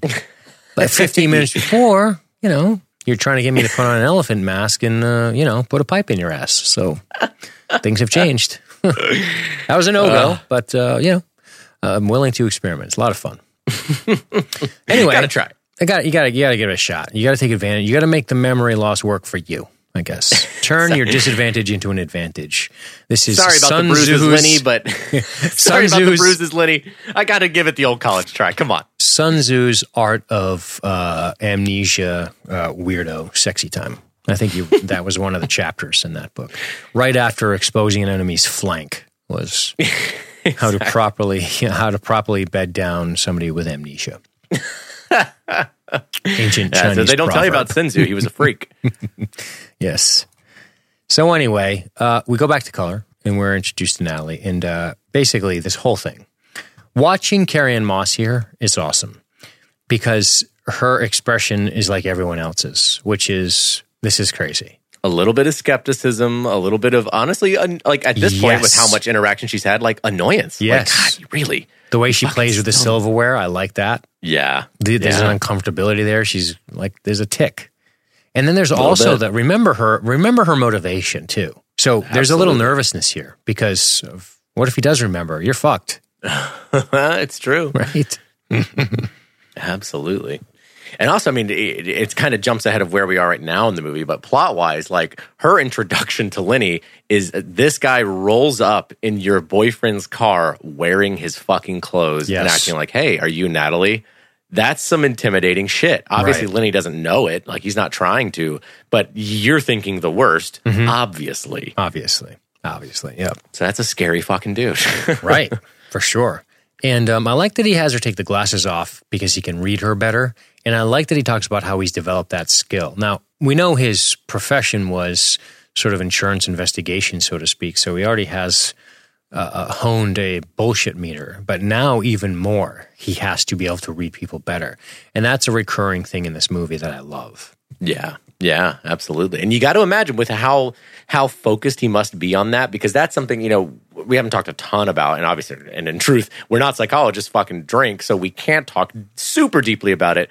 But um, anterograde amnesia, one of the interesting things about it is that procedural memory uh, mostly still persists. Where like it, like you could still teach somebody with this same exact disorder if they never knew how to tie their shoes, you could still teach them how to tie their shoes, and if they're practicing it, like physically doing it, you will learn that. Like you you will remember that process because that activates other parts of the memory you know stations of your brain and uses them in a different way. Uh, kind of elides the problem of whatever part of your brain can't make new short term memories. So I got to imagine with how often in a sense he's practicing reading people practicing reading eyes and taking like very close note of their face and their body language that he's gotten better at that that he he has like an almost like at an instinctual level still honed that skill I like it. Makes sense. And that's, we get into that a little more explicitly later with the electrified objects test on, on, uh, Sammy. old sammy jank I like how she's just like a zouch a little note says, like you said, there's an, there's almost an annoyance there. right Because listen, let's be real. We know how broads are. the fact that you don't fuck them. First of all, if you don't remember to get the mail, they get pissed off. Let alone if you don't remember them entirely. remember them ooh that is a slap to the face Oof, forget it. That is unforgivable. I don't care about your retarded brains. You should remember. You should remember my beautiful puss. Sorry, lady. I don't remember. sorry i'm just Guy Pearce i got this piercing gaze and i just don't remember you at all Heaven forbid I forget the fucking tomatoes, let alone your face. Jesus Christ. oh fuck But anyway, um, he apologizes for not remembering, of course, and he starts picking up on the clues that she's frustrated. I like that. Um, John, jo- she gives him the packet that we know contains John Edward Gammell's information. Um, she asks uh, him if if he's sure he wants the information, and this gets into a really interesting philosophical question. Even if you get revenge, Matthew, you're not going to remember it. You're not even going to know what it know that it happened. And he says, "My wife deserves vengeance." Doesn't make any difference whether I know about it or not. Just because there are things I don't remember doesn't make my actions meaningless. The world doesn't just disappear because you close your eyes. Anyway, maybe I'll take another photograph to remind myself or get a mm. freaky tattoo because she said freaky tattoos, which I like that he picked up on and then said back to her because he could sense something in that. Like, yeah, that disdain of like, mm-hmm. oh yeah, me Yep. and my fucking tattoos. I mm-hmm. know. But dude, in, in a way, I mean, obviously, I think even the best philosopher alive would have a hard time mounting a moral case for vengeance. That said, I think in a real sense, Lenny has he's pursuing vengeance the most morally pure way. It depends on the knowing that- philosopher too, right? Oh, for sure, for sure. And like, and I mean, there's a this is a fucking Pandora's box that could be delved in for weeks. But at the same time, I think it's interesting the idea that he is very aware and in a way at peace of I will not remember getting vengeance, but the vengeance is not for me. Mm-hmm. It is for my wife. It is for her sake that I want this person out of the world. Uh, and that's, I mean, that's crazy. That, I mean, there, there's no other vengeance story I can think of. There, it is all for like, I want vengeance. I want it for myself. Even if it's like their loved one got killed, I want to take the, I want to be the one to kill them. They're mine. Like there's all this possessiveness over the kill and the act, and I'm getting my vengeance finally. And where he's already just like, I know I won't remember it. I, it's not for me. It, it will never satisfy me. But knowing that it has been done is enough. And I'm like, Yeah. that's fucking interesting. And I th- yeah, it is very interesting, and I think we can all kind of wrap our heads around the desire for revenge in this case. But what we don't know at this point, as a movie watcher, is we don't know why it's required. What happened with the police? This is a question that's going to have to be answered. Why vengeance slash justice, call it what you will? Why was justice or vengeance not served? What what happened? And that's something we're going to have to understand, right? It's a modern thing. We're not talking about the old west. I mean, we got to figure out what what happened. Clearly, there was a crime committed, and um, we need to know why. And I like this. I like what what what it does here is it teases the fact that we're, we're so preoccupied with that question. What difference does it make? Because you're not going to know either way. That's an interesting thought. But also, what's kind of smuggled into that, which we miss, is and how will you know you got it? Exactly. and that's, what comes up later in the movie. But at this point in the movie, unless you're, and and I didn't, and I don't think any most people probably didn't think this at the time because they're too, too busy trying to keep the plot together. I don't. You you don't have a lot of time to sort of philosophically let your mind wander as you're trying to pay attention.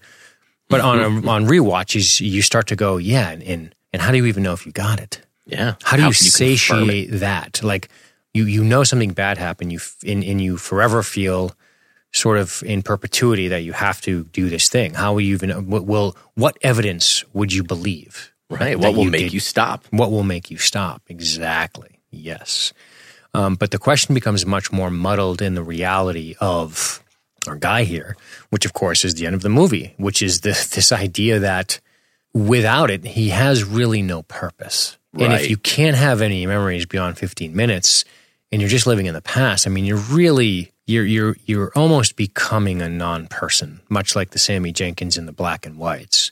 So to have this drive is very important. And, and that's one of the central interesting points of the movie. Yeah, yeah, absolutely. I can't. I cannot wait to talk about that towards uh, the end and like him. Th- There's as a lot of, oh, sorry, go ahead. Well, I was going to say like his like personhood, like being a human being at all. Like, what does it mean in the, in his case? Well, the, the the great question, the great question of philosophy is the idea of identity, and that's that's a oh. lot of what is is flirted with in this.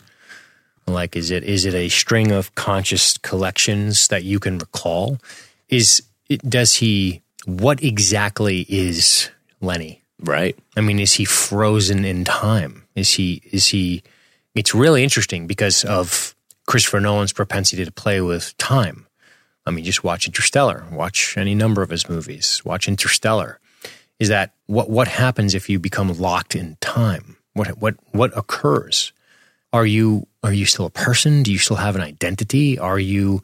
How do you know who you are if you've had this condition for three years? Mm-hmm. It gets What really are you? wild. What are you? That's well. I mean, that's again like there's so much at play here, but I think that's the one of the most interesting questions about this movie. Is It's how much does a- absolutely terrifying, but like how much does your memory, just your ability to recollect your past, in give you an identity at all? Like it, in a lot mm-hmm. of ways, it kind of brings up the point that like your whole identity does rest on your past and being able to remember it. Yeah. And the second you just if you completely had retrograde amnesia and forgot your entire past, I mean that fucks up everything. Like you literally are like, who am I? Right, but that but then you can but then you become a new person. But you can exactly you can invent a new Right? person. You you have what you would call a, a sort of a a collection of consciousness, basically. right? Right. Uh, on your personal identity. You start going, okay, I have this continuity of of consciousness that strings together throughout time. And regardless of what may or may not be physically real of how I interact with the world, this is what's in my own brain. This is what's leading to my personal identity. If you had your memory wiped, in three years, you would be developing a person. You would be some kind of person. And that's where it gets really, really cool, man. But uh, John Locke did a lot of this shit, right? The idea of the psychological continuity of of your mind is basically yourself. right. And when you start right. taking that away, it gets really weird. It's Ugh. cool shit, man. And also, just existentially, it's so terrifying to remember that a physical event can change your identity. Like, not just like, oh, like uh, traumas and, and, and lifelong experience starts to sh- shape you and change you. No, like somebody knocks you hard enough in the head, you're a different fucking person now. Whoa. That's scary to remember how fucking fragile you are. Yeah, that, yeah. Like, if I fall down at the wrong angle, I might be a different person and forget everyone I love. Whoops. That's a thing. You know, that's I know Joe Rogan's talked about this a lot, but Sam Kinison, great comedian. oh, yeah. Yeah. about the motorcycle accident and how he totally changed. Like he got smashed on the head and became the crazy man he is. And um, he was like a preacher or some shit. He was like a yeah. Oh, he was a Pentecostal preacher. hellfire preacher. Yeah. Right. And then all of a sudden he is one of in a in in over a short span. It's tough to say one of the greatest of all time, but over you know, few guys had those few years that were incredible, right? Oh, yeah. And uh, you think about that, people getting falling, you know, falling off a building, smashing their head, and and they they can play a fucking Mozart sonatas or they can speak French. It's like what the fuck? What is that? That's insane to me. But identity is really it's really slippery. Again, as you said, that's an entire that's an entire philosophical discussion. Oh, the yeah. idea of who you are as a person. What is personal identity? Is it a collection of consciousness that you can recall? What does it mean if it's wiped out and you start over again? There's a lot of questions to be asked here.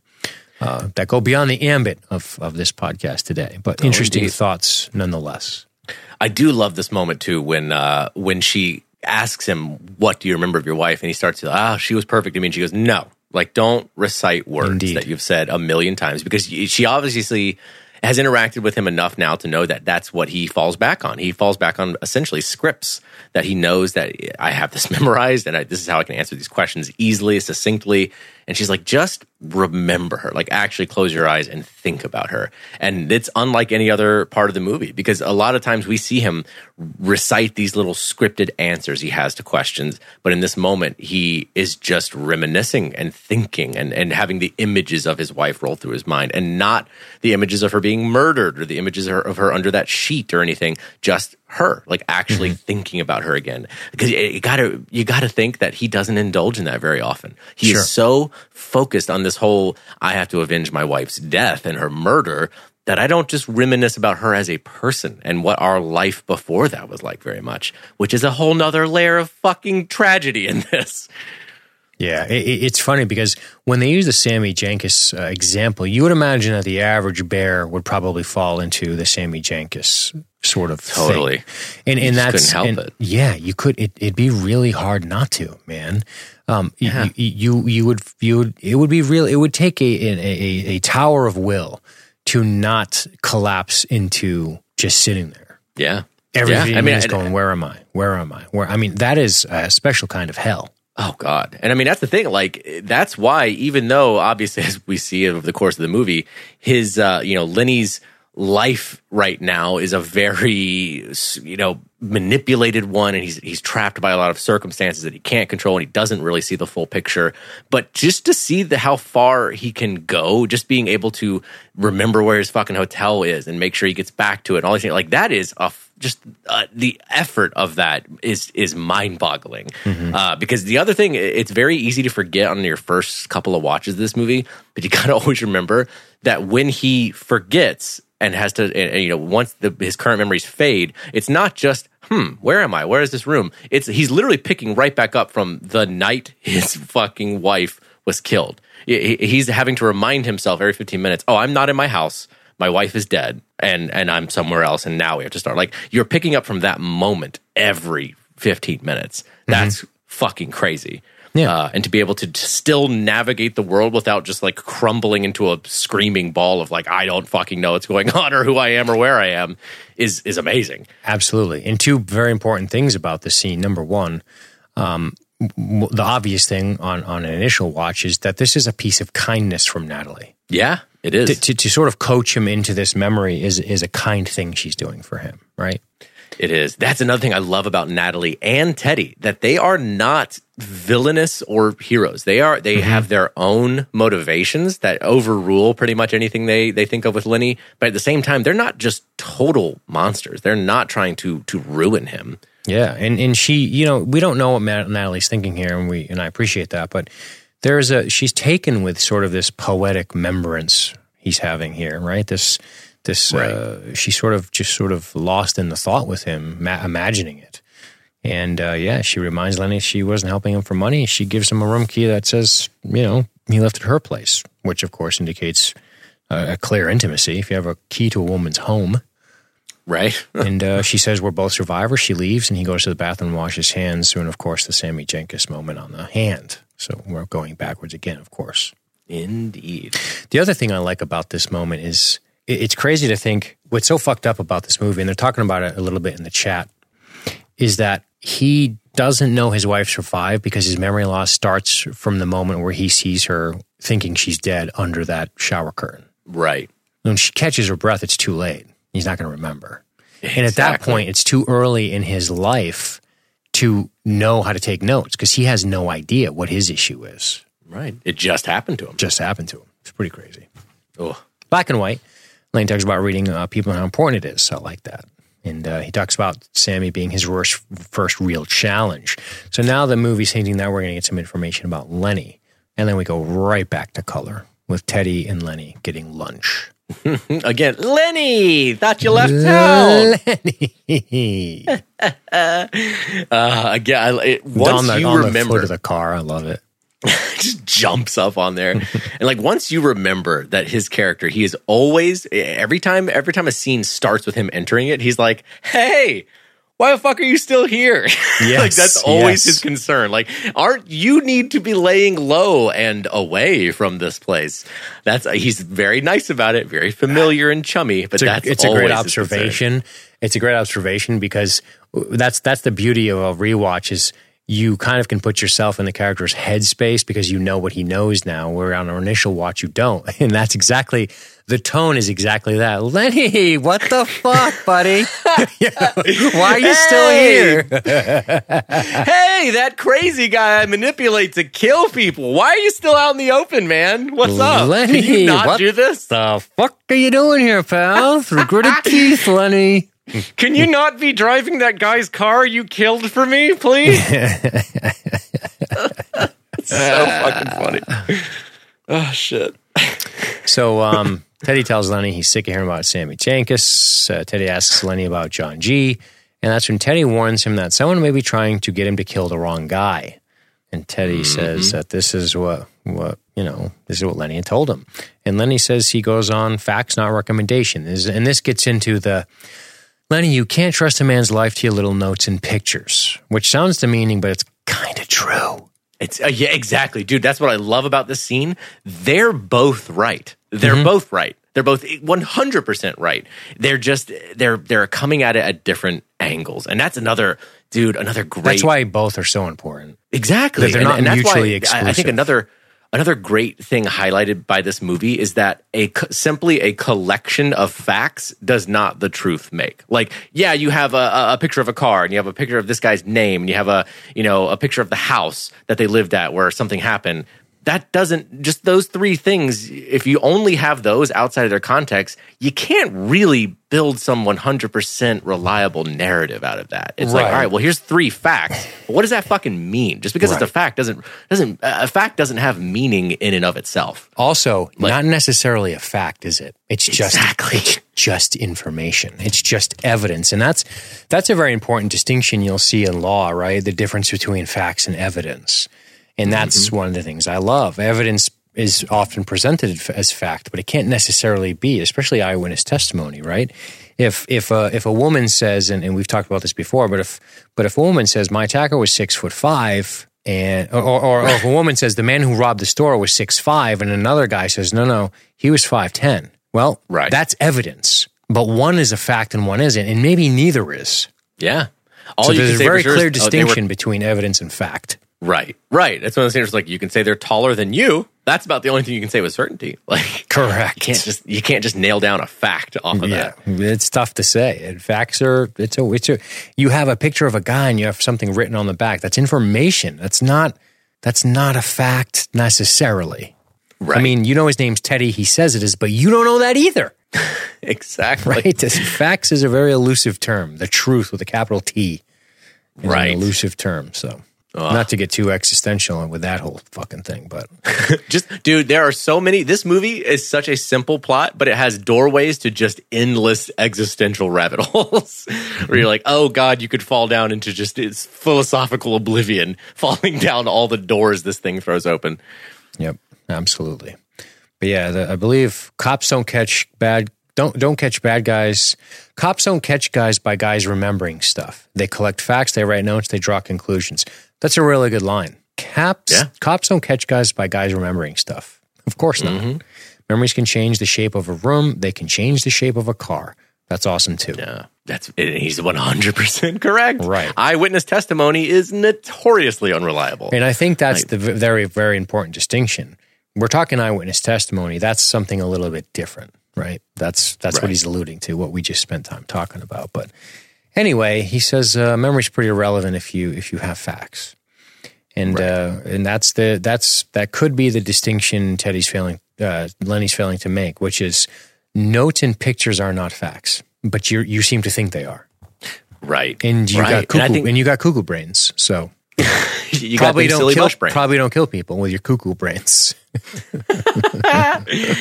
yeah, and, and that's another like fallacy that in a way you kind of start to see Lenny falling for. We talked about it a little bit earlier, course. where he starts to just he tr- he gives notes and tangible things that he can hold a lot more meaning because they're concrete and he doesn't have to interpret them like he does people. But that's that's still not any more inherently truthful. Like, just okay, you have a note and a picture, but that doesn't mean that that's correct. Yeah, you can hold it in your hand. You can always reference it. That feels more safe because it's always there and it's mm-hmm. unchanging once you have it. But that doesn't mean it's the truth or accurate. Who knows? I mean, like, fuck, eh, somebody could have could have coaxed him into writing something while they got him drunk, and and now you have this picture, and you think, well, I must, I that's my handwriting, Yes. so that's that. And what we're doing right now is we're we're we're we're just we're we're discussing the facts. This is a very interesting podcast, very meta, because all we're doing is we're sort of recounting the data. What's in, what's kind of interesting to do for a minute is let's just try to think as he thinks based on what we know as the plot of the movie, which is if we're to believe that one of the central themes put forth in this movie is this idea of conditioning, then because he's been on this quest for vengeance for so long, it's very possible that these neural pathways are dug into his head to be Yeah. bent on vengeance that he doesn't think about consciously, but tends towards in his everyday.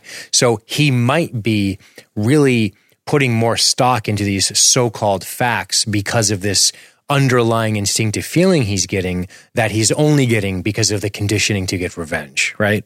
Right. I know that's right. a mouthful, but I think you guys get what I'm saying. I agree. Yeah. I mean, I mean that's that's essentially the path of life he's just set out for himself, and it's kind of like it's almost like um oh why am I fucking forgetting the word? But like essentially like confirmation bias, Sure. where he's like everything that seems to fit, I'm more open to allowing it to fit because that seems like it should. Right. And it only seems like he should because he's conditioned his brain. It's like it's like muscle memory for vengeance, which is fascinating to think about. Matthew Lewis in the chat. I'm horrified that made sense, Dean. So, um, I got to get my chat up. So Lenny gets back. Oh, I'm sorry. How do we wrap this up? Teddy seems concerned. That's another good thing of that Joey Pants is good at. His face is concerned. Yeah, We don't trust I mean, him because of the quote. this is another great thing about this movie. We don't trust Teddy because of the so-called facts, but our instinct says he kind of feels for this guy. So where does this go wrong? Yeah, man, dude, that is that's a massive question in this story because I, I love how focused, and I think it's the right choice, how focused it is on Leonard. And even Nolan himself says the color sections of the movie in particular are very, very subjective and are Leonard's point of view of things. Absolutely. And that's why why everybody else seems totally kind of sidelined. You know, they're they're involved, they're in it, but we really don't know much about them outside of the things they say directly to Lenny. Um, but I think there is a very interesting backstory to Teddy and his relationship to Lenny there. Because he- again, like we kind of see the same thing he has with Natalie of like we've already we already as the audience know you blow Teddy's brains out and you think he's John G and there must be some kind of treachery going on. But we see some genuine warmth from Teddy in this moment where he's Absolutely. like, you still are really wanting to get this guy, huh? And he's like, yeah, well, he took away my my wife, took away my fucking memory, took away my ability to live. And he actually reaches his hand out and checks his pulse on his neck, and he goes, "You're living," and pats him on the back with like Yes. a real sincere look on his face of "fuck, I'm sorry for you, man. I'm, I hate that you fucking can't feel satisfied, that you can't know it's done." In a true look of concern the second before. Yeah, one hundred percent. Yep. That's what ah, makes this character just fascinating. Like he's not a monster. This is where he realizes he's been getting fleeced for two rooms. And um, I like how Burt, by the end of this, is like, always get a receipt, dude. Yeah, I love, yeah, he admits like, I'm fucking you over. Yeah, dude, you got to get a receipt. Don't let dudes like me fuck you over. So good. He tells him that he is fucking him over, but gives him advice on how to not be fucked over again. We learn he's supposed to be at the City Grill for 1 p.m. Of course, we know why, because he's going to meet Natalie. Um, we go back to black and white, and uh, we start to learn a little bit more about the Sammy Jenkins character. Oh boy. Also, Stephen Tobolowsky. He's fucking great too. Love him. He's so He's good so in Californication. Ooh, I still need to watch that. He's hilarious in that movie, dude. He's fucking really good, man. But um, he was in uh, Lenny was an insurance investigator. Uh, investigator Sammy can't work. They're trying to get money. Minor car accident. Couldn't form new memories. Couldn't follow the plot of Green Acres, but liked commercials. Anterograde amnesia. Sammy could do complex things, things from prior to the accident, of course. And they notes that every time he sees this is so awesome. Every time he sees Sammy, he catches a look, a slight moment of recognition. But he says he doesn't remember me at all. I can read people, and I'm thinking Sammy is a bad actor. He's suspicious. Mm-hmm. And I love that. And I love the way that comes up at the end of this movie. And it's super important because of the way we watch Guy Pearce the whole movie, which is Oh, yeah. a, a bit of recognition there. But because Yeah. he doesn't want to be a goddamn freak, which Right. is which is the tragedy of the whole movie for the Because- and Sammy Jenkins character.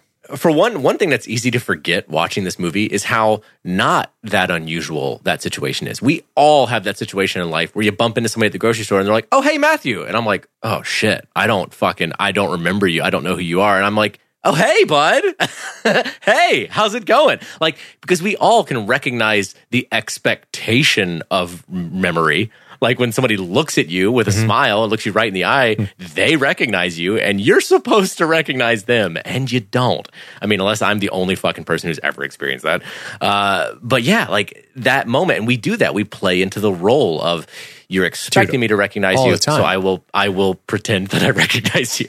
I haven't seen you since you were this tall. Do you know who I am? I'm your I sure- mommy's close friend. We used to play bridge together. Oh yeah, right. I just talked to somebody who doesn't speak your language. They'll just smile like, okay, yeah. It's, Dude, exactly. Not, you know, it's not because they're uh, fucking pretending. They're just trying to be polite. Right, right, and that's that's again another perfect fucking example of fact versus truth in a sense because in a in a in one way Leonard was right. He he was able to sniff out that little look of recognition that was there, and maybe other people didn't notice it, but he did. But the truth of that fact is that he was pretending. He was putting on that recognition on purpose. He wasn't faking his whole condition. He was faking the recognition. Yes. And it's like that, and he only realizes that once uh, he gets mush brains. Yep. So so we our boy wakes up in Natalie's room, right? Ooh, good night. And uh, she notes his tattoos, calls them pretty weird. He calls it useful. Uh, she says that they should be able to talk to their to her friend today about the license plate, John G's license plate. You have it tattooed on your thigh. She reminds him. Uh, she steps away and pulls out her picture and uh, reads the. He pulls her picture out and reads it back because he's not remembering who she is. But he Yeah, doesn't freak out right. because now he's getting used to it. Again, this is this is the part of the movie that's interesting because you start to become accustomed to the oddities of your life, and this is one way he doesn't wake up and freak out. And honestly, when you think about it, that's a pretty big Seriously. clue to the to the fact that that Leonard is pretty far removed from the death of his wife and has been doing this for a long time Mm-hmm. because he isn't just freaking like, "Ah, where am I? like fucking I mean, you got to imagine week 1 is a whole lot of fucking like hard heart pounding waking up out of bed like, "Oh shit, where am I? What's going on?" But uh, he's he's got that pretty under control. Yeah, absolutely. There's a moment I don't remember which when in the black and white scene he wakes up in the room and he whacks his elbow into the wall, and that is the most one of the most subtle and realistic things ever. Oh, totally. Everybody's woken up in a spot where they forgot, and they're like, "Whoa, fuck, I'm here." And you and you, it's like odd, you know. You're like, "Well, there's a wall Right. here, and my bed at home. There's not a wall here," and that's just a, Exactly. a great moment in this movie. It's just a tiny little thing. Totally, totally. Ah, But so um, yeah, we learned she helped him because he helped her, and Lenny asked for a meeting in person with this guy because he doesn't do well on the phone. That's another repeated motif. She yeah. asks Lenny if he will remember her next time they see each other. He says no, and she thinks he will. I like that. Uh, he leaves, and Teddy stops him. Yo, Lenny, I thought you split for good. What the fuck are you doing here, Lenny? Come on, Lenny. Beat it, pal. Uh, so I this- like that. In, in the black and white section that follows that, we get the the tests with Sammy Jenkins, where they're Yes. they're doing the con, the memory conditioning test, where they give him the same exact test and the same exact layout of, of several metal shapes, you know, a little sphere, a little triangle, a rectangle, and they're all in the same positions every time, and the same shape is electrified every time. And he is told to pick up any three objects, and at some point, he always picks up the electrified object every Yes. single time. Uh, you know, as he talks about them, they did it dozens of times, and he still ends up picking up the electrified one and being surprised. Yep. We don't know why that's important yet, but that's going to come back. So back to Natalie. Who the fuck is Dodd? Lenny shows him a picture of Dodd. She says Lenny offered to help her with him because of what he did to her face. Oh, I see. Yeah, So she that's, beat him up. an right, and we see that even in the diner. She's got a split lip Yes. and a bit of a black eye. You're like, wow, fuck, she has been attacked. Yes. And uh, Lenny finds it's difficult to believe that he just take her word for it. That is awesome I love it because we Yeah. know Lenny. He doesn't just take people's word for it. He deals in facts. This is a challenge for him. And you can feel him instinctively rebelling against this, but he wants to trust her. Yeah, Yeah. yeah, It's just the thing. She says, trust his, she, and she, I like how she turns it on him. She says, trust yourself. Uh, he says that there are only certain things you can know for sure. And she's, Right. she, so she's gone and the present is trivia, which I scribble down as fucking notes. Uh, she tries to calm him down as he sort of has a little bit of a meltdown regarding, you know, what I can feel, picking up the ashtray and all that shit. And that's what gets into the tattoos, the backwards tattoo, and the John G. Rape My Wife tattoo. yeah. Ugh, what a fucking moment. And that's when she says she lost someone too. Jimmy went went somewhere and never came back. oh boy. Uh, sorry. Pretty, pretty recent, by the way. That was. Yeah. uh I feel like you've moved on pretty well, Carrie-Anne Moss. Yeah. Yeah. She's like, well, I got this fucking stud with the tattoos. We, we, I mean, sleep right. we also know that that was as much as a business arrangement as anything, right? I mean, I'm not saying she's true. a whore, a hewer, a dirty hewer. Just saying. But uh, anyway, uh, some guy named Teddy was he was going to meet, which we know is true because we know that he right there was the amphetamine deal. But we also know Teddy was doing that for our guy here. So anyway, before we get to that, she asks what he'll do when he finds John G. He says, I'm going to kill him. And she says, maybe I can help you. And a little bit of time passes. How am I supposed to heal if I can't feel time? Boy, that's a good line. such a fucking great line. I mean, it's the perfect opposite of time heals all wounds. Like, if you can't feel the passage of time, the wound is always fresh. But it begs the question does he eventually condition, condition himself out of it over time? Like, does he, does he, does in 10 years, does he start to be like, it feels less and I don't know why, but the feelings has become muted? Hmm. I don't know. You know, I I do think that's a good question, and I, and I could imagine that he would. I, if honestly, I feel like that would add to his confusion, though, of being like, I have this this kernel of a feeling in there that is guilty and sad and angry, and I know less of why. like, I, I don't I don't understand Sure. it as well, Sure. which almost would just uh, be feel even weirder. And that's when he takes a note of Natalie. She lost someone, she'll help you out of pity. Interesting, he uses the word pity, not compassion, not.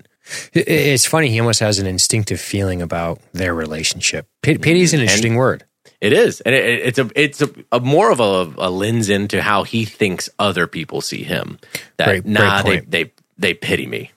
like not they're they're not really looking to help me out of some great moral you know obligation. They just, they pity me. They feel bad for me. Yep. He feels that way about himself.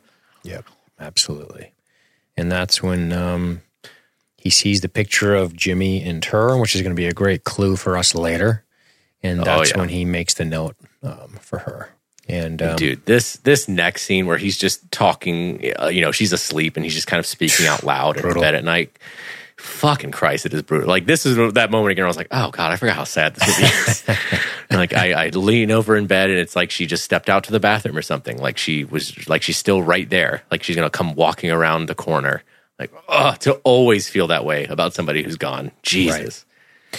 So in the black and white, we get back to the testing of Sammy, and we learn that uh, he didn't respond at all, and that this suggests his condition was physical, uh, was uh, psychological, not physical, because mm-hmm. he should have started to pick up instinctively on "Don't touch the triangle one" because it zaps you every time, and it has for weeks. Right. Thus, right. his claim was turned down.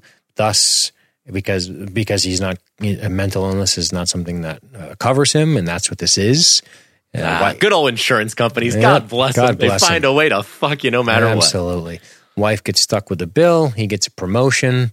And uh, he says, I live the way Sammy couldn't. Habit and routine make my life possible. Makes that very clear. And in a moment, we go right back to color. And uh, I like this, man. We get the, the flash of the wife, the flash of the head hitting, the flash of the bath salts. And then he wakes up. Where am I? Oh, yeah. Every time and that's where he hit that. This is where he hits his elbow. It's not in a black and white; it's in a color scene. Yeah. this is such a great like this is maybe the best scene as far as showing the confusion the sure. anxious fucking confusion of being this kind of person when he goes over cracks open the closet and there's just a dude with duct tape over his mouth and blood all over his face in there and you're like oh shit i have a situation on my hands and i have no idea how i got here yep teddy knocks on oh. the door and I love when he's like, uh, "This is this is just again." It, Joey, uh, excuse me, uh, Teddy doesn't have the demeanor of a guy out to get Lenny at all. The way he comes in and just sort of plops down on the chair in a friendly, familiar way. Totally. You don't. He doesn't feel untrustworthy. That's one of the. That's one of the uh, great achievements of this movie with with him. Yeah, his performance is it's so. He just feels like times. a guy trying to help him yeah. out. You know, they they feel like it feels like they are old friends. He's just the only one who remembers that they're old friends. like, yeah, uh, what's up, man? How's it going? Yes. Plop down on your chair. But dude, what a dude, moment! I'm not going to help you kill that guy.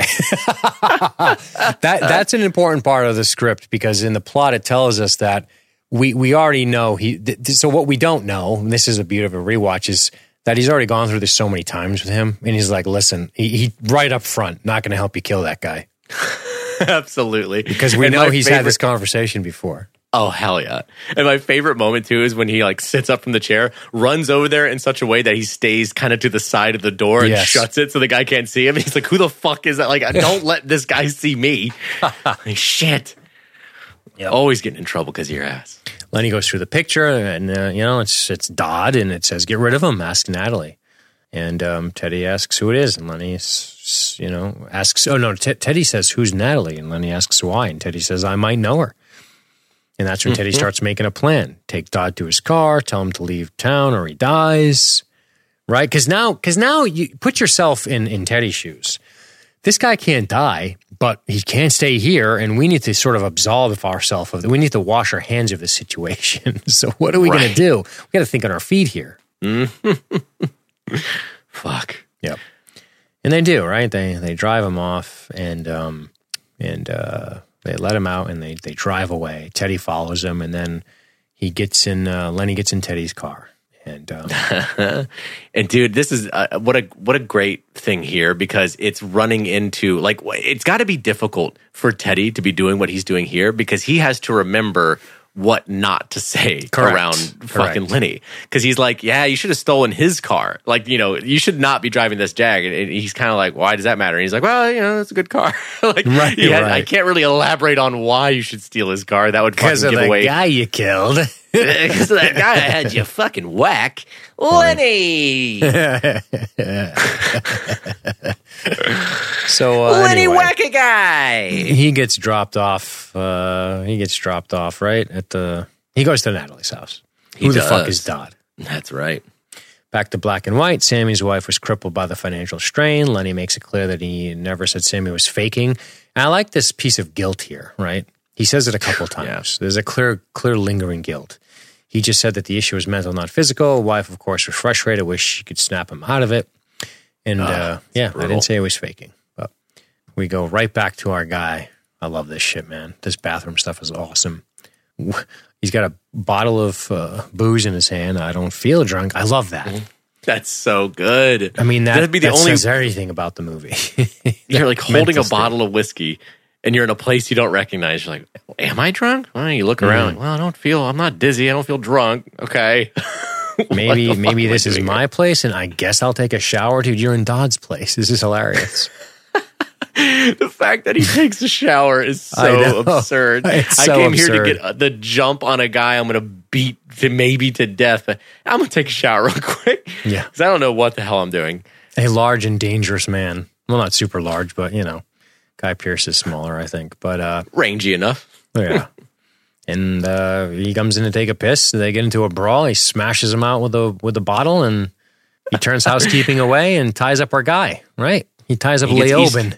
Indeed. Oh, that's true. Fuck. yeah, that's right. but yeah, he gets Eastern promised. He gets wrestled by a naked guy. Yeah. Oh shit! Little little uh, wrestling in the schwitz. Fucking And he calls. the What does he fuck do? He calls Teddy. Oh, he needs That's Teddy. He trusts Teddy. Again, these are the things that that now give us doubt about Teddy. We're like, wait, what? Right. He's going to him for help. He's the he's the old reliable for him. He's always got a picture of Teddy. Yep. A quick, a very brief black and white moment that just is Lenny musing about how you can't bully someone into remembering because of uh, Sammy's uh, wife's frustration. The more pressure, the harder it gets. And then he hangs up. He begins prepping himself for tattoos. Um, good stuff. And dude, this is one of my favorite moments of the movie as It's well. amazing. When it cuts it cuts to him just mid Running. running. That's Like insane. that is that's so insane. He's in the middle of running. Okay, what am I doing? Uh, he looks over, sees the other guy running. Okay, I'm chasing this guy. Goes after him. The dude pulls a gun on him. Oh, okay, no, no, he's chasing me. like, oh shit, don't Think run about- into him. Think about things that take over 15 minutes that you just can't do. Right, like fucking so this much. is like the most ultimate blast of marijuana. Like, wait, what were we just doing? what, where? What am I? What am I doing? Wait, oh shit, I'm watching Godzilla. The fuck? And what a great little piece of like uh, again like kind of like narrative structure where that black and white section says the more pressure you're under, the harder it gets to remember, which I, I think implies that the quicker you forget. And so that's why once you're being shot at and fucking on a foot chase Yeah. with a dude trying to run from your life, you forgot even faster. Maybe you only remember the last five minutes this time. You're like, oh, I'm in the middle of running and I don't know why. Yep. Fuck, terrifying. Awesome. So clearly he has to run away from the man trying to murder him with a gun. You're like, did I fucking steal this guy's tacos or something? Like, what did I fucking do? you start going through all the pictures, but he ends up making his way back to the motel room. He races up to his uh, hotel room, I believe. This is this is that moment where he uh, he busts open door nine, knocks the guy out by accident. Oh, that poor fucking dude. what a shit day for that guy. I know. You think housekeeping comes and you just get a fucking concussion from your door? Yep. God. He's like, "Oops, sorry." Then he goes into the other room. Sorry. puts, puts the puts the gun in the uh, puts the gun in the on top of the Bible, and uh, yeah, and that's it. And he's that's when he's I'm gonna sit down on the toilet and just get ready for this guy. Oh, I'm starting to get a little woozy. And he just kind of starts losing track of where where he's been, what he's doing. yeah, awesome. And then uh, you know, black and white. Lenny's tattooing himself. Gets the phone call. Another brief one. Oh yeah. Right. And this is where he's tattooing. Fact number five: This John G has access to drugs. Right. And we go right to nighttime color. Lenny's at this sort of old abandoned facility. Uh, he parks his car, builds a fire. He sits him. He sits him on amongst his concrete, and uh, he starts burning his wife's things. And Well, this, we actually start at the scene, uh, bef- the bef- scene before that, which is technically prior to that. He's walking away from the little fire. Right. uh, the next day. Yep. and that's when he's getting flagged down by the Dodd dude. Um, but yeah, no, you're right. After that, it's when he's burning his wife's belongings. Right. And uh, I like this. We see memories of her, right? His wife is reading the book he's burning. Um, right? That that's that's coming up here. Mhm. Reading the book that she used to read over and over again. Right. It's an interesting little little note. Of course, the memory, right? Why do you do it? Because I enjoy it. That makes sense to me. right? He must that must mean a lot more to him now thinking back on that of like, yeah, something that you is are familiar with. Yeah. I love this idea of um, him wondering if uh, if I've burned truckloads of her stuff at this point. And you know what's interesting about that? At first it, I remember for a long time thinking that was like a very like haunting poetic line about you'll never be able to to get out of this. You're stuck in this cycle of trying to to move on but unable to and forgetting how much time has passed even. But after a certain point, you got to think he will go through all of her things. That there will come a day mm-hmm. when there is nothing left of hers, and what then? Like, how will his memory change? Yeah, yeah, for I sure. know. I think it's a very open question, but I mean, if he, especially if he really has done truckloads of her shit that he's destroyed or burned, uh, there comes a day where there's nothing left to burn.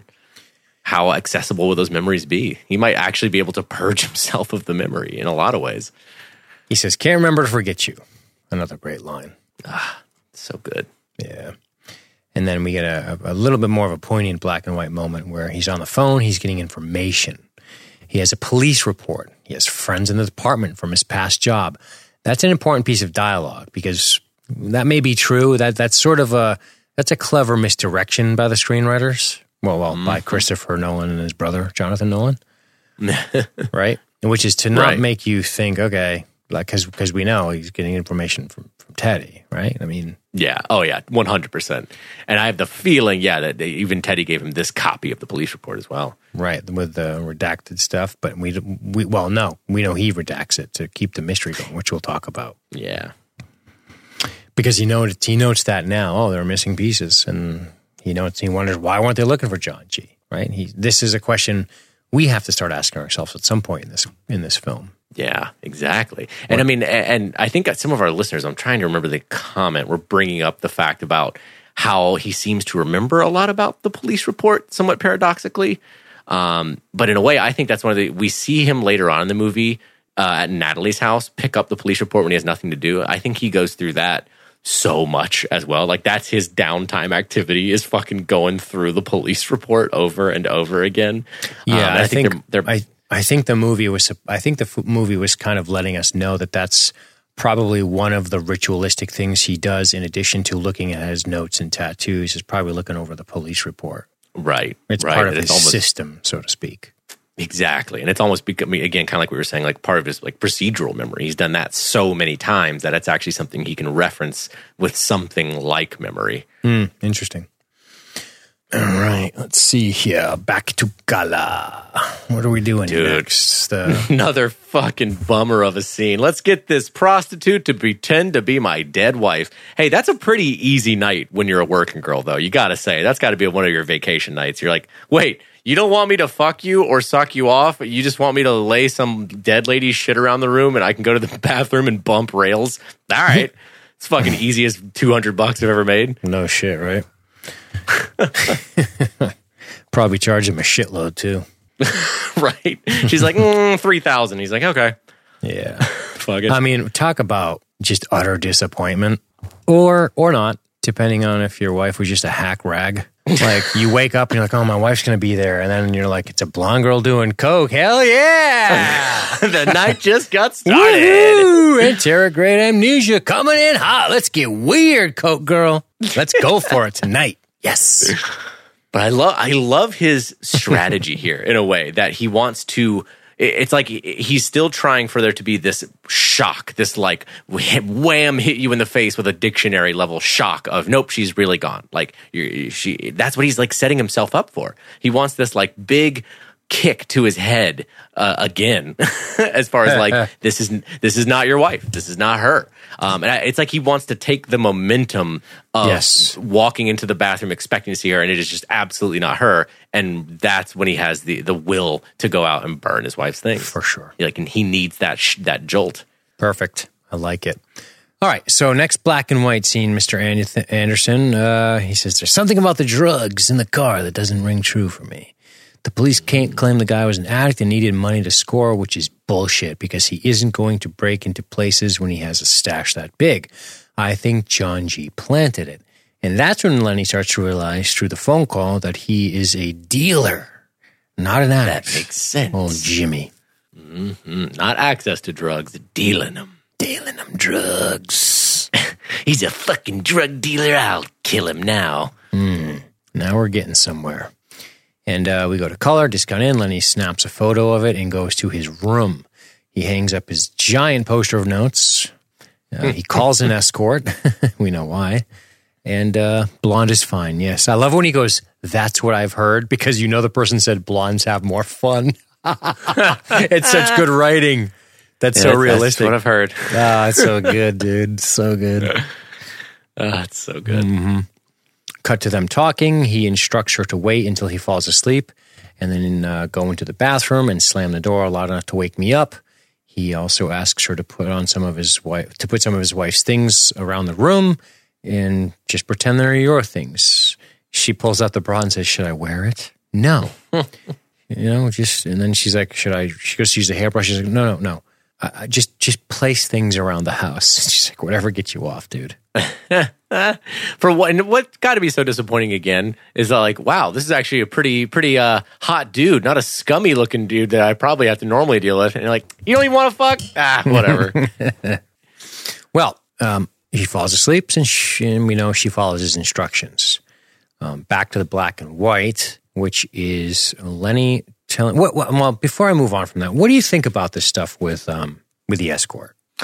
I mean, yeah. I mean, I, like I was saying earlier, I think it's mostly just his attempt to almost like jolt himself Yeah. into uh, the reality that his wife is gone. Because what we that earlier scene, which is technically later, uh, where he's laying in bed with Natalie and she's asleep and he's kind of speaking out loud to himself. He's talking about how much, even though he's logically aware of the fact that his wife is gone, he still never really quite feels it. He's the reality that he feels is that she always might still be there. Maybe she's still there. It doesn't quite feel like she's gone. It, it's not something fully processed as part of his you know reality. And I think the, him calling it an escort to do this, which he's probably done before, mm-hmm. is for him to have that jolt of, oh, that's not who I thought it was. That's not my wife. She's gone.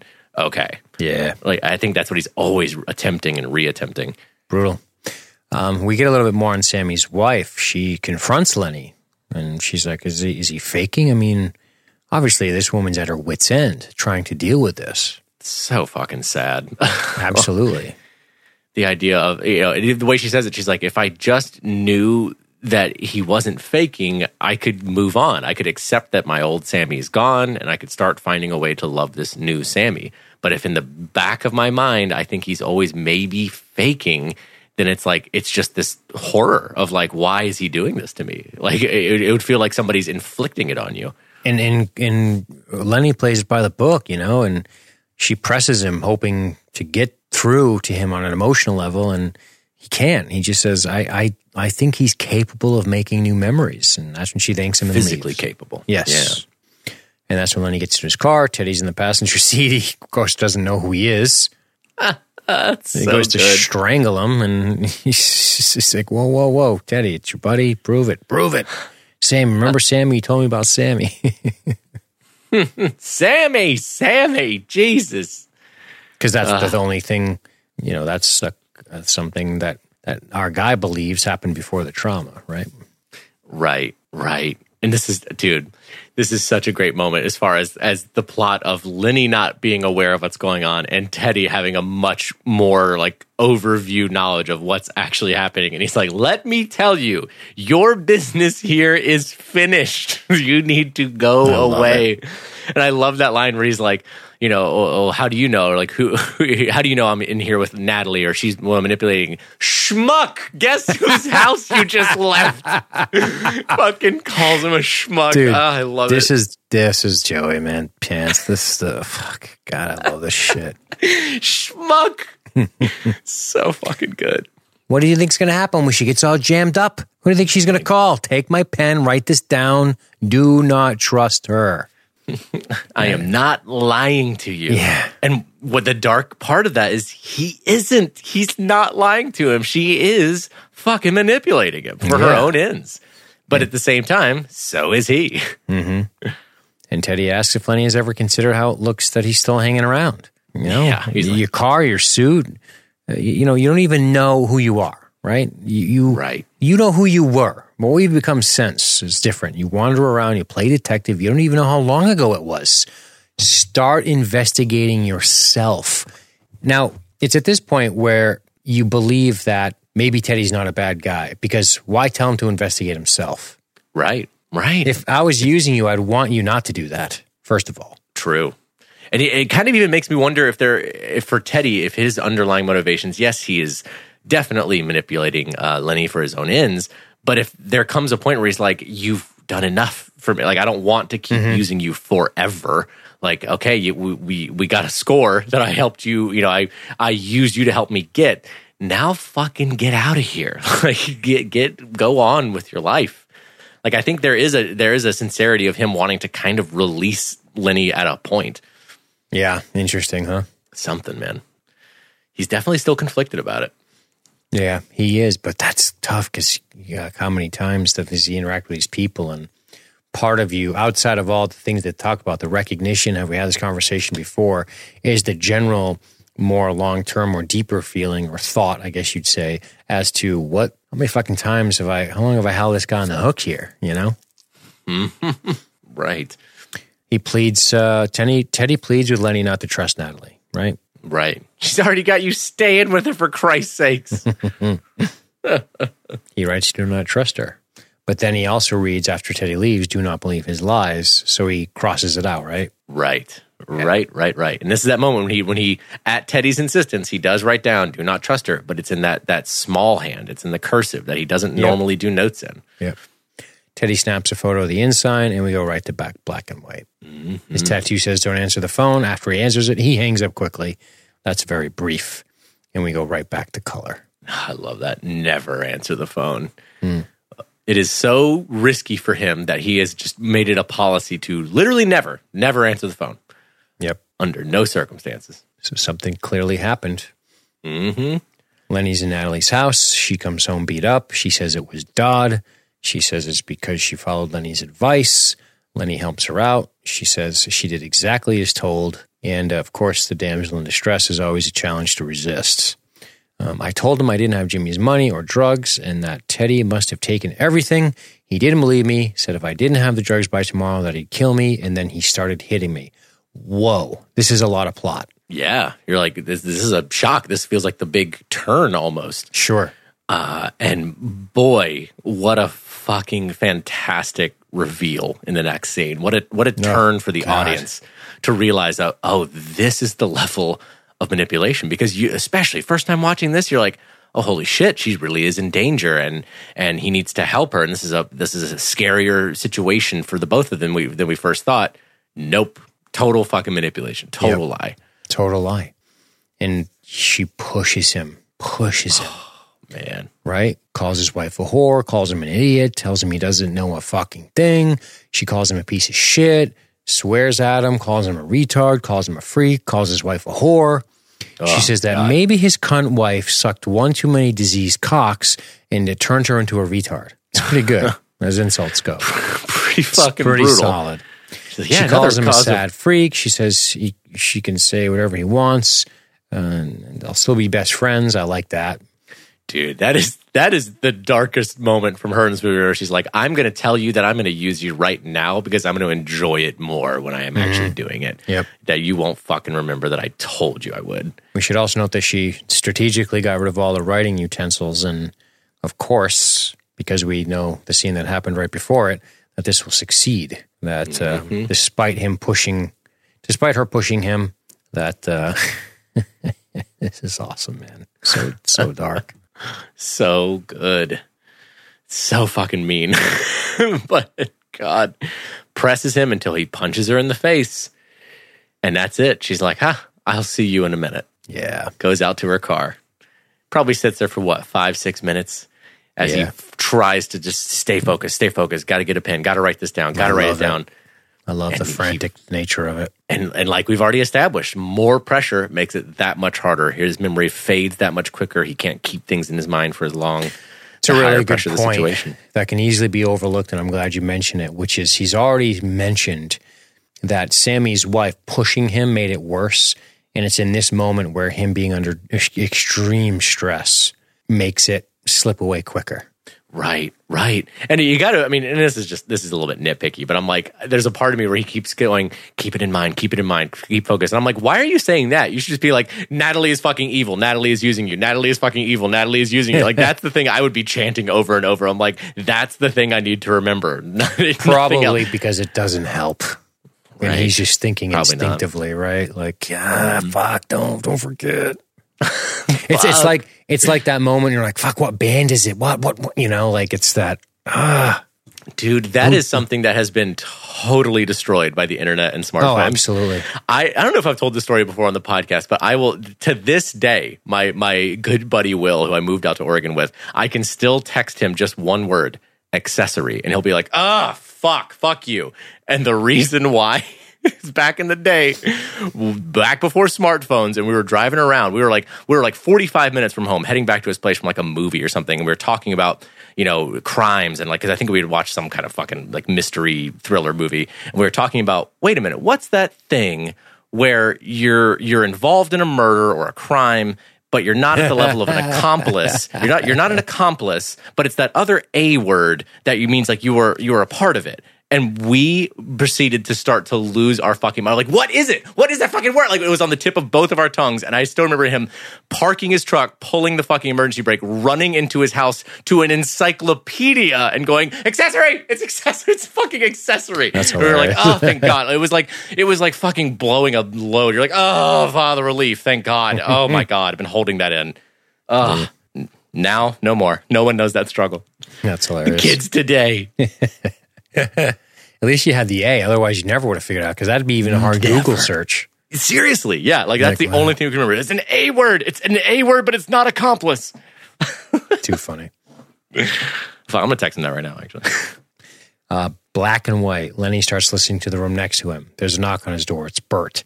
He says, There's a cop on the phone. You're really going to want to know what he has to say, right? you're gonna want to hear this. We go back to Natalie and Lenny. They get to her place. She says she he can crash on the crash on the couch. You told me you were looking for the guy who killed your wife. She wonders why the police haven't found the guy yet, considering how much info he already has. Great question, Natalie. And that's when Very he gives good. us some important things that we have been sort of quietly putting off, hoping it wasn't poor writing, right? And uh, they don't think he exists. And the, and the story goes, um, John G was clever, right? Took the dead man's gun, placed it, replaced it with the sap that he hit me with, left my gun, and left the getaway car. He gave the police the complete package. They found the sap with my blood on it in the dead man's hand and only found my gun. They didn't need to look for a second person. That was it. Case closed. You were home invaded. You shot the guy. Game over. Yeah, that is clever.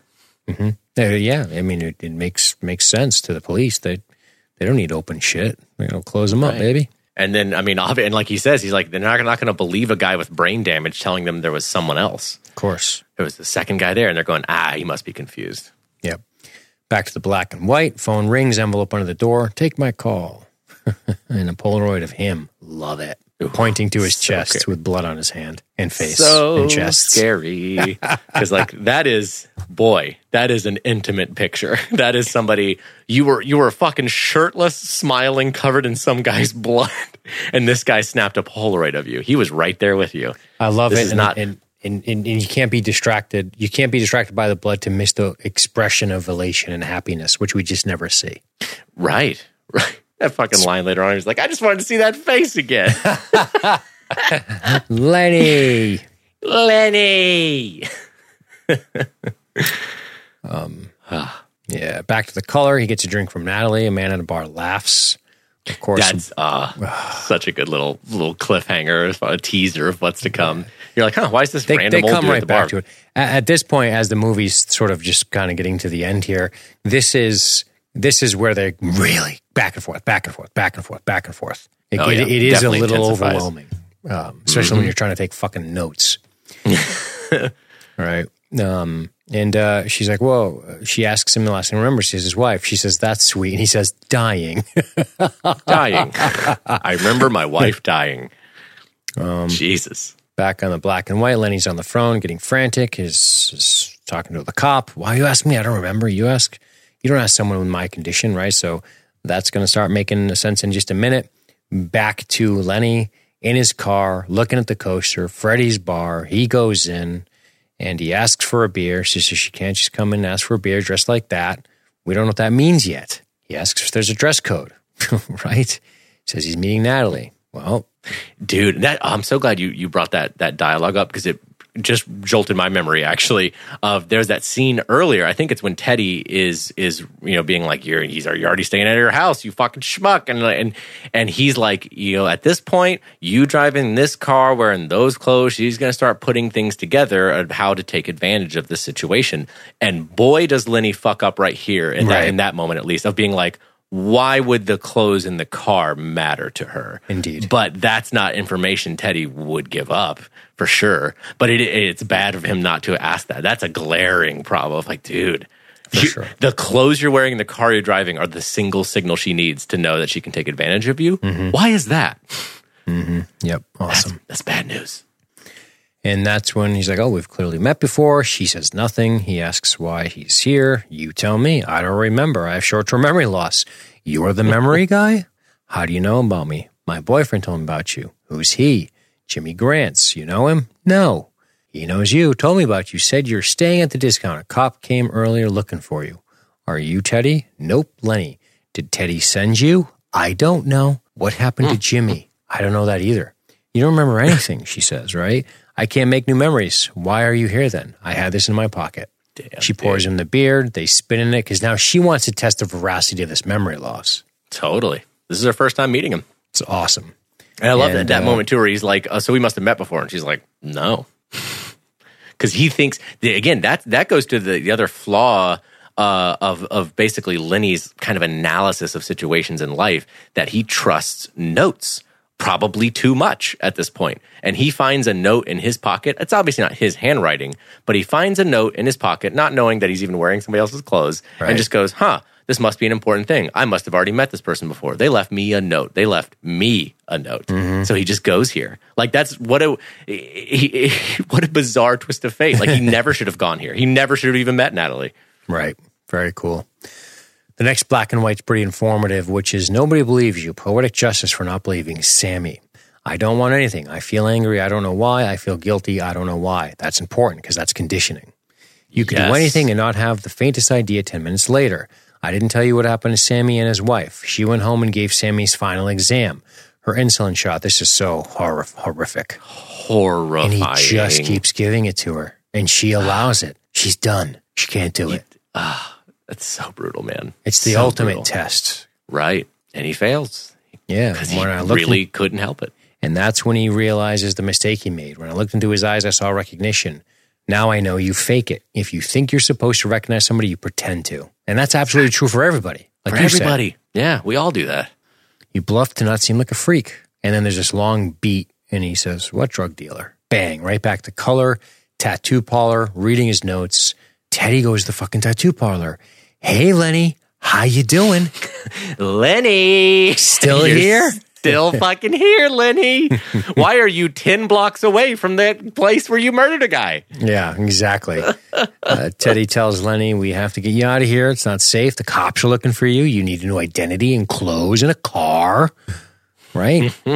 and that's when he says, He told me he thinks that it is funny. He knows you're no good on the phone, so he will slip shit under the door to get you to answer the phone again. He's saying this is an anonymous cop. Bad cop. Right. Giving yeah. you a line of crap about John G being a local drug dealer. Jimmy Grants is the drug dealer. The cop wants to know how his operation runs, has a score in mind, and you're involved. I'm a snitch. He's a cop from out of town. The local boys put us together. If he knew I was helping you, he'd kill me. So put these clothes on and get the fuck out of here. a lot of bullshit being stung by Teddy. Oh yeah, but at Trying the same to keep time, him safe though. Right, the, he's right. Like if if our boy Lenny shot out of town right now, he wouldn't run into most of the problems he runs into in this movie. That's the beauty of this movie too, because not only What what has what what has Lenny been telling us this whole movie? You can only rely on the facts, but he mm-hmm. doesn't really know the facts, does he? He just thinks he does. Exactly. He thinks his name is Teddy. He thinks these things. Maybe you can trust your own handwriting, but in what context, like you said? And now, Right. what what does make the movie a touch confusing is Teddy saying all this shit is all bullshit, but we don't know on a first watch. no. It No, comes. you're it becomes- totally right. It becomes pretty evident, though. Right. So in Yeah. the back room, Lenny reads the Teddy photo. Don't believe his lies. Get the idea to slip out, shit." right, which is hilarious because he is lying in this moment, and it's true, but it's not a problem. It's not for nefarious purposes. It's to keep you safe. right. Right. But he, but Ah, he bolts. He slips out of the window. He goes to the bar. He gets to Freddy's bar, and Natalie's like, "Hey, Jimmy," looking in the car that's his, Jimmy's car, Jimmy's clothes, the different guy in both. And she's like, "Oh, whoops, sorry." And she's smart here. Now, this tells us a little bit about Natalie. Natalie's go, "Who the fuck are you wearing Jimmy's car in his clothes?" right. Because right. she knows Jimmy's a fucking criminal and probably doesn't care super a ton about him, right? It's probably one of those weirdo criminal, you know, kind of bartender, strange old relationships. And you just, you know, that old hat. But, but you know, what? my point is she's yeah. fearful. She's like, whoa, I better Yeah. pretend. It's not so obvious they're together that she says, what the fuck are you doing? And she's like, I know what Jimmy does in his life. And when I see this, I'm going to play it off. That's really streetwise. Oh, absolutely. Because she has plausible deniability of like, oh, well, he comes here all the time. He's a bar customer and he drives that car. I recognize it. That's it. That's all I know. right, Like you, you can deny any knowledge of his criminal doings or who he's with, working with. It's like, yeah, I mean, she she is wise enough to go. Ooh, I'm just gonna. Oh, I thought you were For sure. Moving on. if they were married and Jimmy was a banker, she'd be like, "Why the fuck are you in my husband's car? I'm calling the police." It so it tells you a lot about their relationship, doesn't it? Yes, yeah. That she knows there's a lot of things she has to cover for and be careful about. For sure. Great scene. Oh yeah. Yeah. which unfortunately plays into our poor boy because he doesn't know. He's just like, oh, okay. I guess I, there's no, there's nothing weird about me being in this car or in these clothes. Yeah, man. Yeah. So um, back to black and white, which gives us a lot more info. And as we can see, they're starting to line up together, the black and white and the color, getting closer together in the timeline. Right. Jimmy Grant steals drugs out of the bar his girlfriend works out of. Whoa. I always figured the drug angle would be the best way to get him. I'm ready. What do you look like? I'll be there. This is all phone shit. Lenny takes all his notes down, packs up and heads out. He sees Teddy. Officer Gammell question mark? Yeah, come on. Teddy says Dude, after looking nervous. Right. Don't you love how serious he looks right there Yes. until he addresses it? He's like, Lenny, and he goes, officer. And he goes, yeah, that's right. Come on. Like he kind of inhabits the officer role once that happens. It's Awesome. cool. Because he knows in this moment he's got to be, he, you know, that's what's so interesting about Teddy is that he knows Lenny well enough and has been around him at this point enough. There are times where he needs to play the authority angle and Mm-hmm. be like, yes, I'm the police officer helping you. And other times there's more like, no, I'm just your pal, Teddy, looking out for you. Uh, and, this he is our first moment of him interacting with a ma- major character in the plot in the black and white. Right, right. First time. Finally outside of his room. Outside of Burt, but True. He takes a picture of him. Now, this is what I like. I like how when he goes to take a picture, he doesn't let him, but then he lets him. Again, he wouldn't let him if he was a bad guy. He'd be like, I don't want my fucking picture taken. Right, right. There's a little bit of like, you know, he still kind of wants to preserve the, A little familiarity with him. Sure. Yeah, exactly. Yeah, of like, yeah, okay, fine, man, take my picture. uh, but he gets him to call him Teddy Because Teddy he claims to, yes, he claims to be undercover. hmm He gives him a phone also- number. wants to make sure you're not going to put it together that yeah, I'm also actually a John G. Yep. And I like this because we're seeing the clothing he's wearing is different. We Yes, see a familiar indeed. pickup truck. Mm-hmm. It's starting to come together at this point. This was that moment where on my first Yeah. watch, I'm like, holy shit. Exactly. You're driving. That's the your truck Yeah. And that Jaguar is not yours. at all. because they get inside. He wa- he's walking around with a, the tire iron, and then the vehicle is approaching. This is intercut with some memories, which I was like, okay, whatever. But um, yeah, we see familiar clothing. The man calls out for Teddy. Okay, Yeah. we already out know this. This was set up in a prior scene, right? She knew when when one of things now is dude went to meet a guy named Teddy, never came back. Oh, right, we're seeing That's that, it. which is why she doesn't trust a person named Teddy.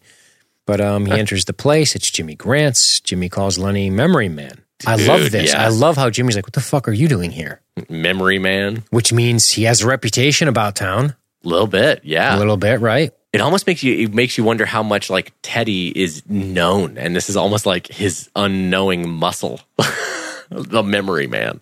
Yeah, it's funny. His, he's this fucking you know unknowledgeable henchman. Doesn't even know that he's a henchman.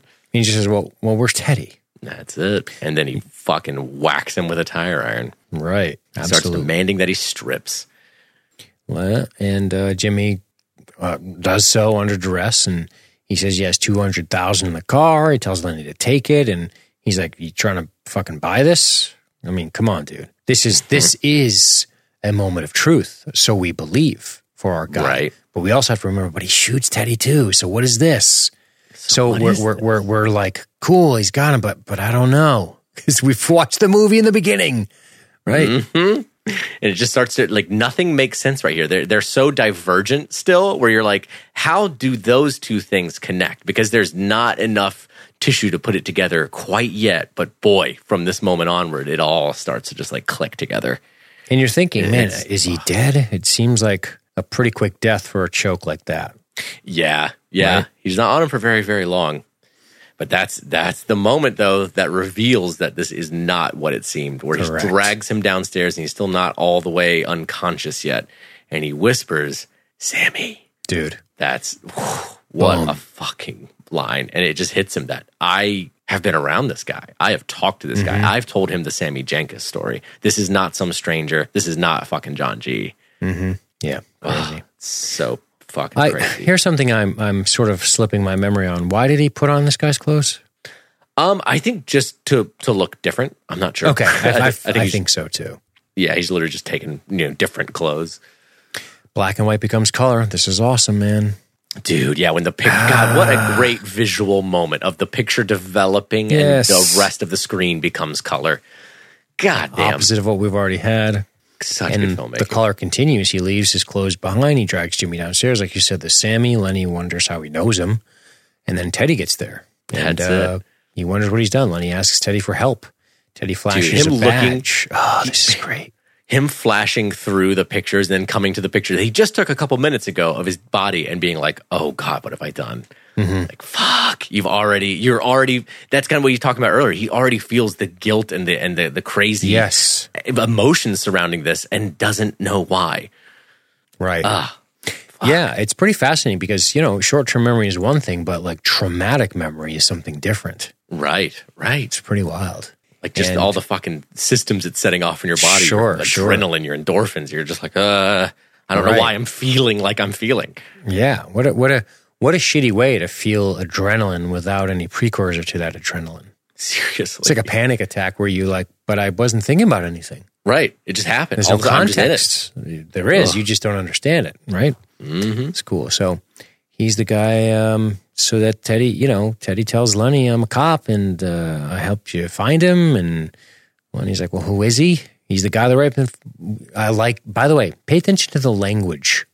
He's the guy that raped your wife and fucked up your brain. If your wife was raped and killed, you don't just say he's the guy that raped your wife. Right. Raped and murdered. Raped and murdered, you would say, but he doesn't, does he? No. He's he is he just got whacked over the head. Yes, I he's, like he's that. being That's slick. inadvertently a little honest right here. Yes, man. Very And also the way he says that, that's just another great Joey Pants line. I was like, ah, Lenny, fuck that kills. oh, fuck, man. that's just so real. Like it just It's ah, so real. Shit, that hurts. Like That's what I'm it. saying. He's, that's why I love him, man. I, I love the guy. So good. but damn, dude, it- and especially this this moment where you know he he's starts. James F. Grant. Yeah, he's got. That's we, the guy's like bullshit. Lenny's like bullshit. No, no, his name's Ja- James F. Grant. John G. Check your tattoo. Yeah, he's the one who got him to open up to the idea of a James instead of just. Well, then why is he bringing 200 grand, Matthew? What? Teddy asks. A load of amphetamines. I told him I had a drug deal. No, well, that, you know, and your thing too. yeah, and your thing, your Uh, thing, dude. you know, how do you blame- singular mission for being alive? How do you thing. blame Teddy? He's sick of it. I'm going to make money. fuck? And he goes, Look, Jimmy's your guy. I just figured he would make a few dollars on the side, right? He knows you from the discount inn. He dealt out of there. The guy at the front let him know if anyone was snooping around. He called Jimmy the minute he saw you taking pictures of the dump. So that's how he knows him because Burt called him. You tell everyone about Sammy, everyone that'll listen. Great story, gets better every time. You lie to yourself to be happy. We all do it. So what if there are some details you'd rather not remember? Your wife survived the assault. She didn't believe your condition. The pain and anguish tearing her up inside. The insulin, that's Sammy, not me. You tell yourself over and over again to condition yourself to remember. Sammy let his wife kill herself. Sammy was a con man, a faker. And that's when our guy says, I never said he was faking. You expose him for what he was. I was wrong. That's the whole point. Sammy didn't have a wife. It was your wife that had diabetes. My wife wasn't diabetic. Are you sure? That that line where he's like, "Are you sure?" Because like, are you fucking sure of anything, man? Are you sure of anything? Any of these details? And he goes on, I guess I can only make you remember the things that you want to be true. Like Jimmy down there. He's not the right guy. He was to you. You got your revenge. What difference if he was your guy or not? It makes all the difference, which he's already established. You're never going to know. Yes, I will. You won't remember. I thought so too, but you didn't. That's right. The real John G. I helped you find him a year ago. He's already dead. Lenny, I was a cop assigned to, to your wife's case. I believed you. I thought you deserved a chance of revenge. I'm the one who helped you find the other guy in the bathroom that night, the guy that cracked your skull and fucked your wife. We found him and you killed him, but you don't remember. So I helped you look again, looking for the guy you already killed. Some guy, because he's like, who is he? Some guy, doesn't matter, no reason, just bad luck. Couple junkies too strung out to realize your wife didn't live alone. And see that, dude. God, that, this is awesome, that- man. It's a fucking amazing reveal. I mean, it's just jaw dropping the first time you see it. But that line too, I think what's so powerful about it, where he's like, "Well, who was he?" And he goes, "Just some guy." Yeah. Does it even matter who? And like that's that's a big part of of Leonard that he has attributed so. I mean, he has made this very literally. His wife being attacked and him having to hunt the guy down. He has made that his identity. That is You would, who would he you, would you say his raison d'être? Exactly, raison d'être.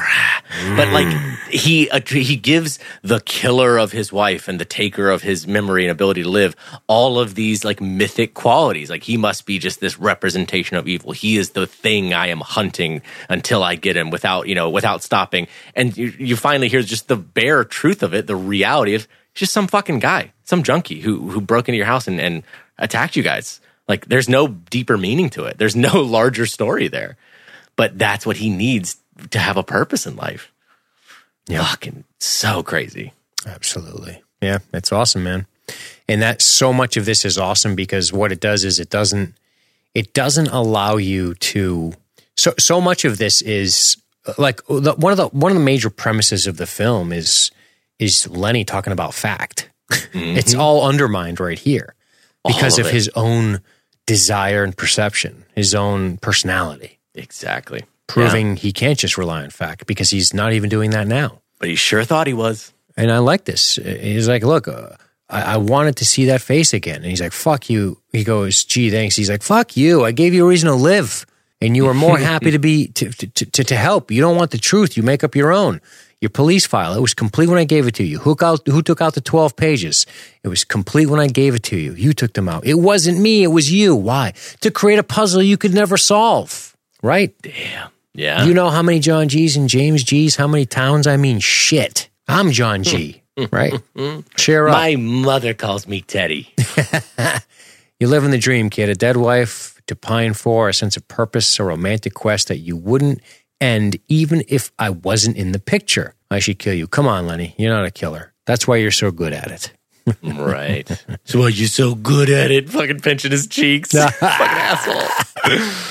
Ah, but dude, that's that's everything. Like that's one of the other big kind of like it, the, it just the way it changes your perspective of the story and of Leonard is, is the fact that at first you you see this whole scenario laid out that he was you know an insurance investigator just living his life his wife's attacked raped and killed uh, and and he has nothing else in this world that really makes sense. And it's that's kind of this grand underlying story of Yes. why he is the way he is. And it's also a very when you at first you think wow what a tragic complex you know horrible stroke of luck kind of bizarre story. But when you really stop and think about it compared to reality what a very cut and dry story that is. That's a very easy to understand story. The motivation makes sense and your your reasons for doing what you do are very clear unlike the reality where like where teddy says it was just some fucking guy Uh, there's there's nothing more to it than that but you needed this clean mythic story to live by Yeah.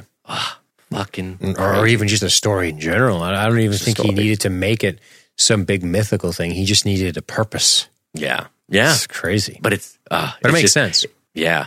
It has such a it has such an uncomplicated motivation, a pure desire for revenge Sure. in that story.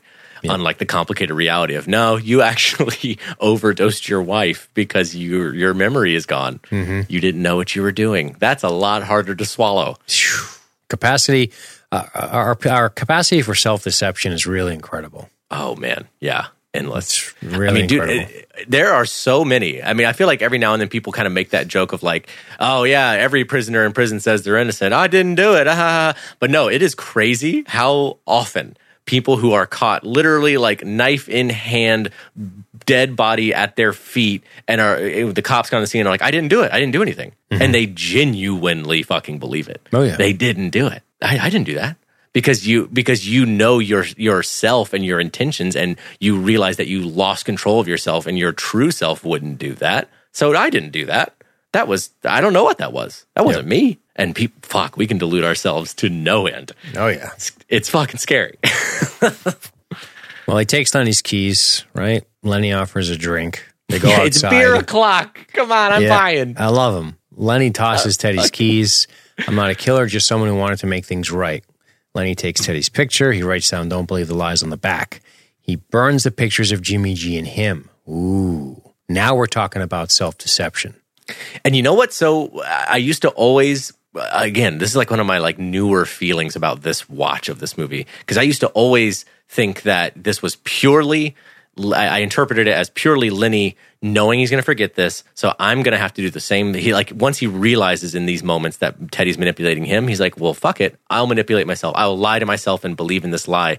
Whereas I, I mean, that's still in truth what it is, but I, I have a different feeling about it from this viewing, and it's very much, in a way, it's kind of the silver lining to the story that when you think that this is not just a moment of him i'm going to decide to trick myself but i'm going to decide to have some agency. Like i will i know that i will not be aware of this agency later because i'm going to forget it but i am choosing to tell myself right now how to behave in the future and not what teddy has designed for me to fall into. The other fascinating thing about this is this is that if if if you if you had this pro, let's let's say you had a less severe traumatic event but you didn't ha- in fact have this condition. And the one thing that brought you joy was this sort of uh, uh, amazing mystery or something. You would there's a part of you I, I here's why I believe this so wholeheartedly is that uh, there's a part of me that believes if you solved the thing and knew you were living your life in these moments and in these notes, that you might make some of them disappear to continue to know you're going to need purpose in 20 minutes when you're when you reset. exactly Think about that. If you had this condition and the only thing that gave you a sense of purpose was this particular mystery or a particular uh, a, a story or, or even a mystery novel that you were taking notes on and you so desperately wanted to solve, that if you solved it within that time frame before you reset, you might go, when I get up, I'm going to have all the answers. Right I'm going to disappear some of this so I can still have the drive and focus to live my life. I I really understand that. I, I can wrap my head around that type of self deception. Where it gets a little dicey is telling yourself, but will it lead to me killing somebody? But but the beauty of that is you don't really know because you don't remember you killed anybody. right Outside of like like we've said before, this sort of weird pang of guilt that seems sort of to come out of uh, out of nowhere. It's it's almost uh, nebulous the origin of that feeling. Absolutely. You have no frame of reference to place any kind of conscious thought around it, but it exists anyway. That's fascinating to me. Ugh, it's like every emotion just becomes a mood where you're like, I don't Sure. know what this is from. I just, it's just there. I just feel it. Yeah. If if to, to make it to make it very candy department, if you had a video game, the only video game you could ever play forever, and you had this condition, you and you were like, I finally beat it, you'd be like, but wait, let me let me go in and kill some of my saved games and destroy some of my notes so I can enjoy it again because it's all I have. Right. Right? It's fucking crazy to think about, but that that when you break it down into a very simple way like that, it makes you understand the motivation better. It's hard because we're thinking of murder as the end goal, but uh, you can't because you're you're thinking with too much of like John Locke was saying, right? That that continuity of consciousness, which makes your identity. We take that so for granted. So it's even hard Oh, yeah. for us to wrap our heads around this thought process. Totally. And you know, and I still do think that in this moment of him realizing, oh, you've been using me. You've been using me to to kill people that you're taking advantage of, that you're stealing from or taking out rivals, this or that.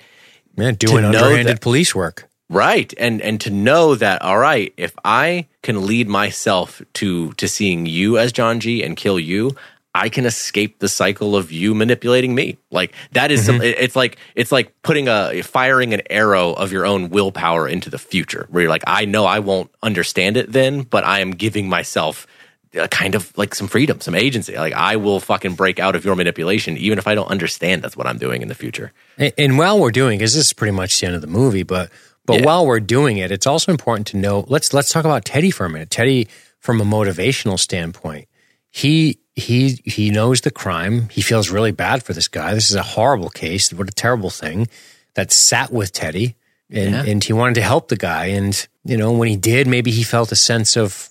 let- Let's talk about it from his sort of sense of justice, his sense of morality. He believed he believed in the pureness of the act of, of of taking out this quote Jimmy G character.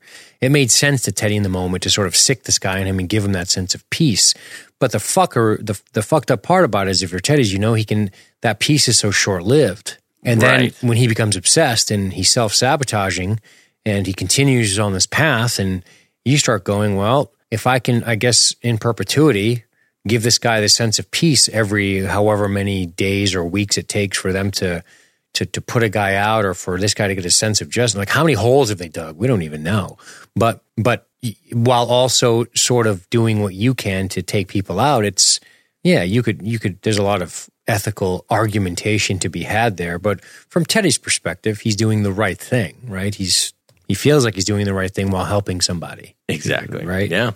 Let's- you got to imagine that it would just get exhausting after a certain point of like, Right. I, I helped you get the real guy. I know the real John G is dead, and yet you are still trying to go find him. And You're like, well, I'll just point you towards something, and it might be things that help me. Like, Correct. What else do I do? With and that's situation? why that that's why I think Joey Pantoliano is so good here because Oh, he has a ver- he has a great command of the script and what his character's motivation is, and you can see it in every scene. Yeah. You- like the almost the playful exhaustion, like ah, it's it's like when you're dealing with a kid, like yeah, no, I don't want to play catch, I just did. I just did that. I just did that, Good. kiddo. You know, tomorrow we'll do catch. But but but you can't get mad because you understand he's a kid, right? It's it's the same thing with him. He's like, all right, buddy, why are you still here? Fuck. Like I know why you're still here, but I'm also like, why are you still here? Can, Like, you, can you please? Like, Daddy doesn't want to play catch anymore, but I understand why you want to play catch because you're fucking six, right? You don't understand Daddy's feelings here, but it's cool, man. I like that's that's one of the most fascinating parts about this. What about Natalie's motivation? What's her story look like chronologically, Matt? Man, I mean, I, at the end of the day, it's okay. This guy fucking. Ki- I mean, you got to think. He walks Yes. into the bar and she goes, "Oh, this is a hitman, and he's a creepy one because he's wearing my boyfriend's clothes and Right. driving his car, Right. And he's here to try and terrify me. Right. But then when you s- truly understand that he does have this memory situation and, and he has anterograde amnesia and cannot remember anything, you realize, oh, he's he's been used by someone somehow. Like Mm-hmm. he doesn't know what he's fucking doing. And so I think I, I think there's a lot less malice with her than at, that you you think at first because yeah, she definitely is pretty stone cold at times and manipulates him She takes her opportunity, right? She takes her opportunity, but then at the end she What- what's does. her what's what's what's her mindset for have sicking him on Dodd? Revenge for her the death of her of her man?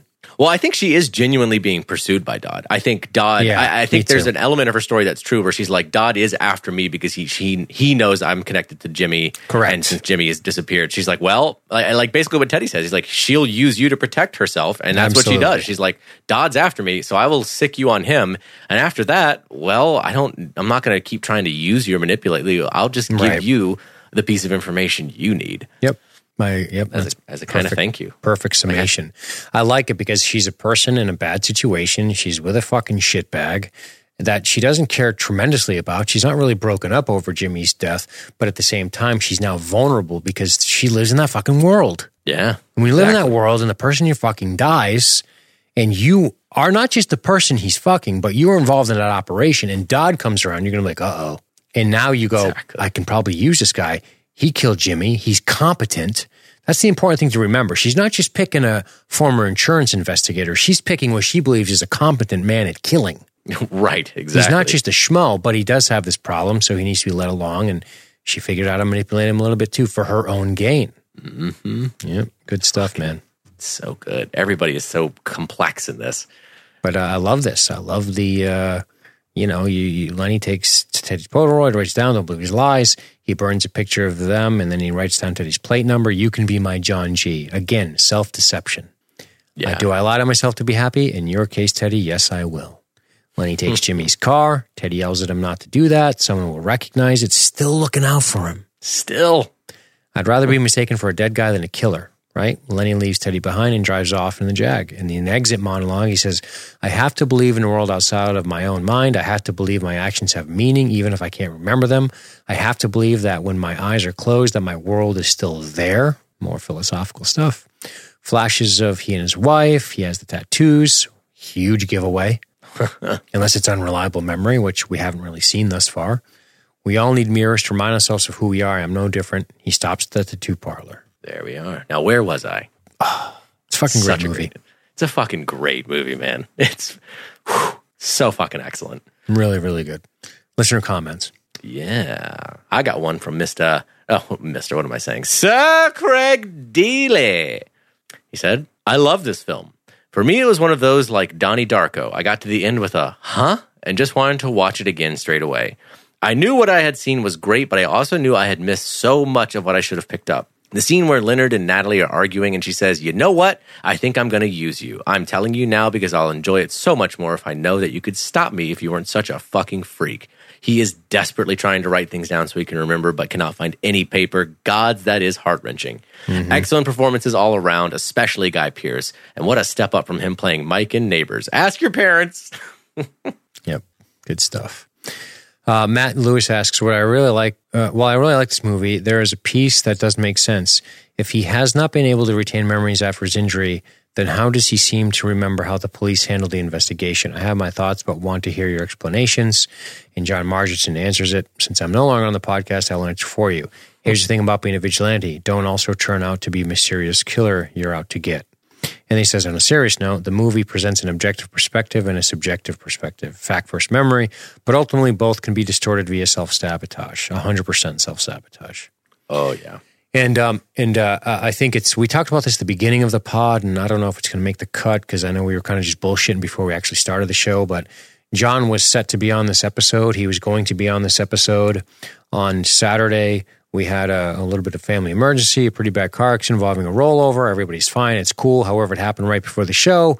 Had to put the show off.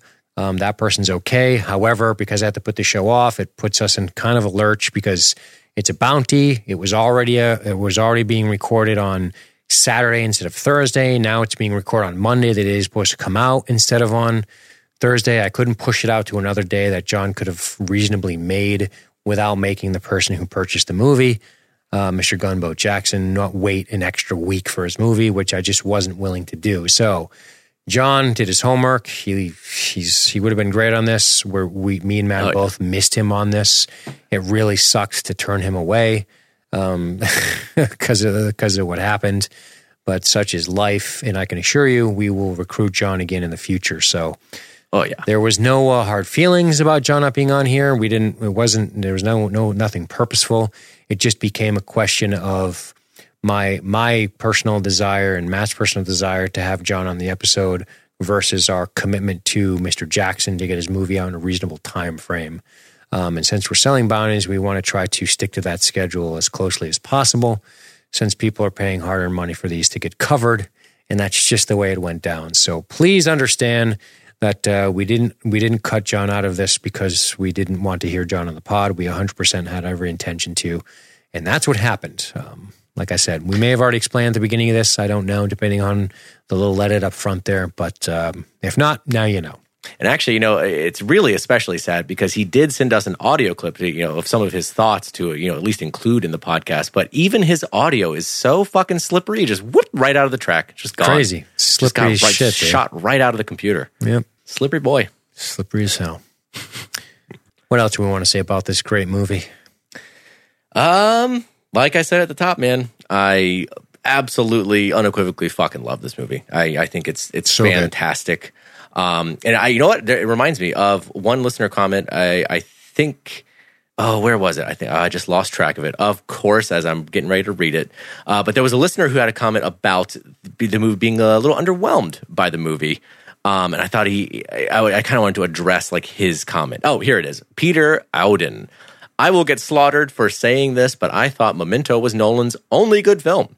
I did like Dark Knight and Interstellar, but not amazed by either. The rest of his work did nothing for me. I love surreal and nonlinear narratives, but Inception irritated me and I pretty much hated it. That is actually not the comment I was intending to read. Uh, but what what I'll say is this this movie is deceptively complicated. that, that's kind of like you know we we often talk about movies that are deceptively simple and have all these layers that start to unfold as it goes, or if you look at a little bit deeper into it on repeated viewings. And honestly, this is a movie that gets simpler for me with every re- Absolutely. with every rewatch. Like I understand it more, I understand it more clearly. Um, and the, the comment that I was trying to find, which I cannot find it on here, uh, was someone was saying essentially that the movie, at the end of the day, once you really understand it, felt kind of empty. Like the story, the story seemed like it was going to be so much more because it's so mysterious and so the structure is so unique and strange. And at the end of the day, it kind of boils down to oh, he's murdering people because he's being manipulated by a cop who knows his condition, and, and that's kind of it. But I, I, my argument against that would be, yeah, exactly. Like that's the reality that Leonard's unwilling to face and, and unable to face, physically unable to face. That the his identity as a person is not what he thinks it is, and it is very much informed by his circumstances and the people around Yes. him. And and you know, our, I think it's it's a scary thought, but it is something that is true of how much of our sense of ourselves and our identity and just who we are how we are and what we stand for are very much so informed by our past and our memories of it. And also the fact that we can misremember the past. I still have to, there have been so many times where I remember talking to maybe my grandparents about something I did with some friends. And when they came over and we swam at the lake together and they're going, Oh, wait, no, no, no. You weren't here with so and so. You were here with this other person.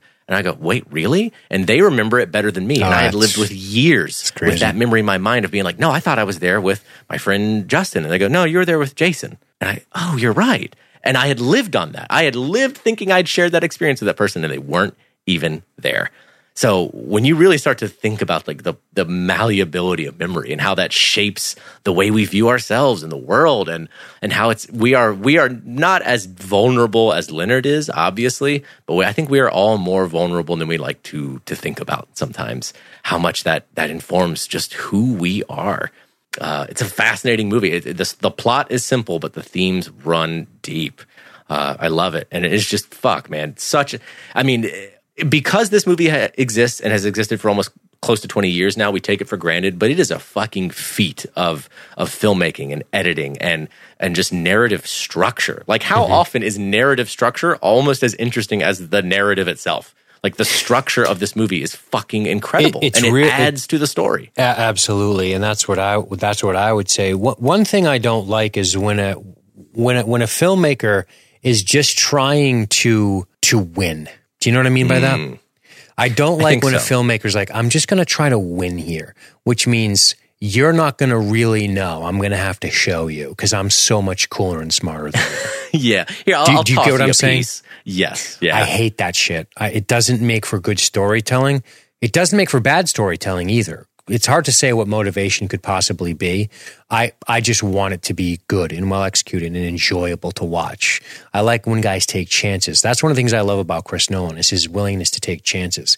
And one of the great things about Memento, and, and, and that always sticks with me, is that the narrative structure of the movie, and we, we hinted at this in the beginning, and the quote plot of the movie is ex- is is inexorably tied to the character and the character we we we learn about the plight of our character through the narrative structure which is really hard to do sometimes because a lot of times it's much more abcs of screenwriting right mm-hmm. and i and i use it as an example all the time and i might as well keep doing it rocky balboa it's a great Yeah. and simple screenplay right it might be an award-winning screenplay i don't know but I'm pretty sure it is. Yeah. but here, here's a narrative structure that's here's a guy. We know what his problem is. We we set him up as to who he is. We learn about him, and then we present him with a set of conflicts that he has to overcome.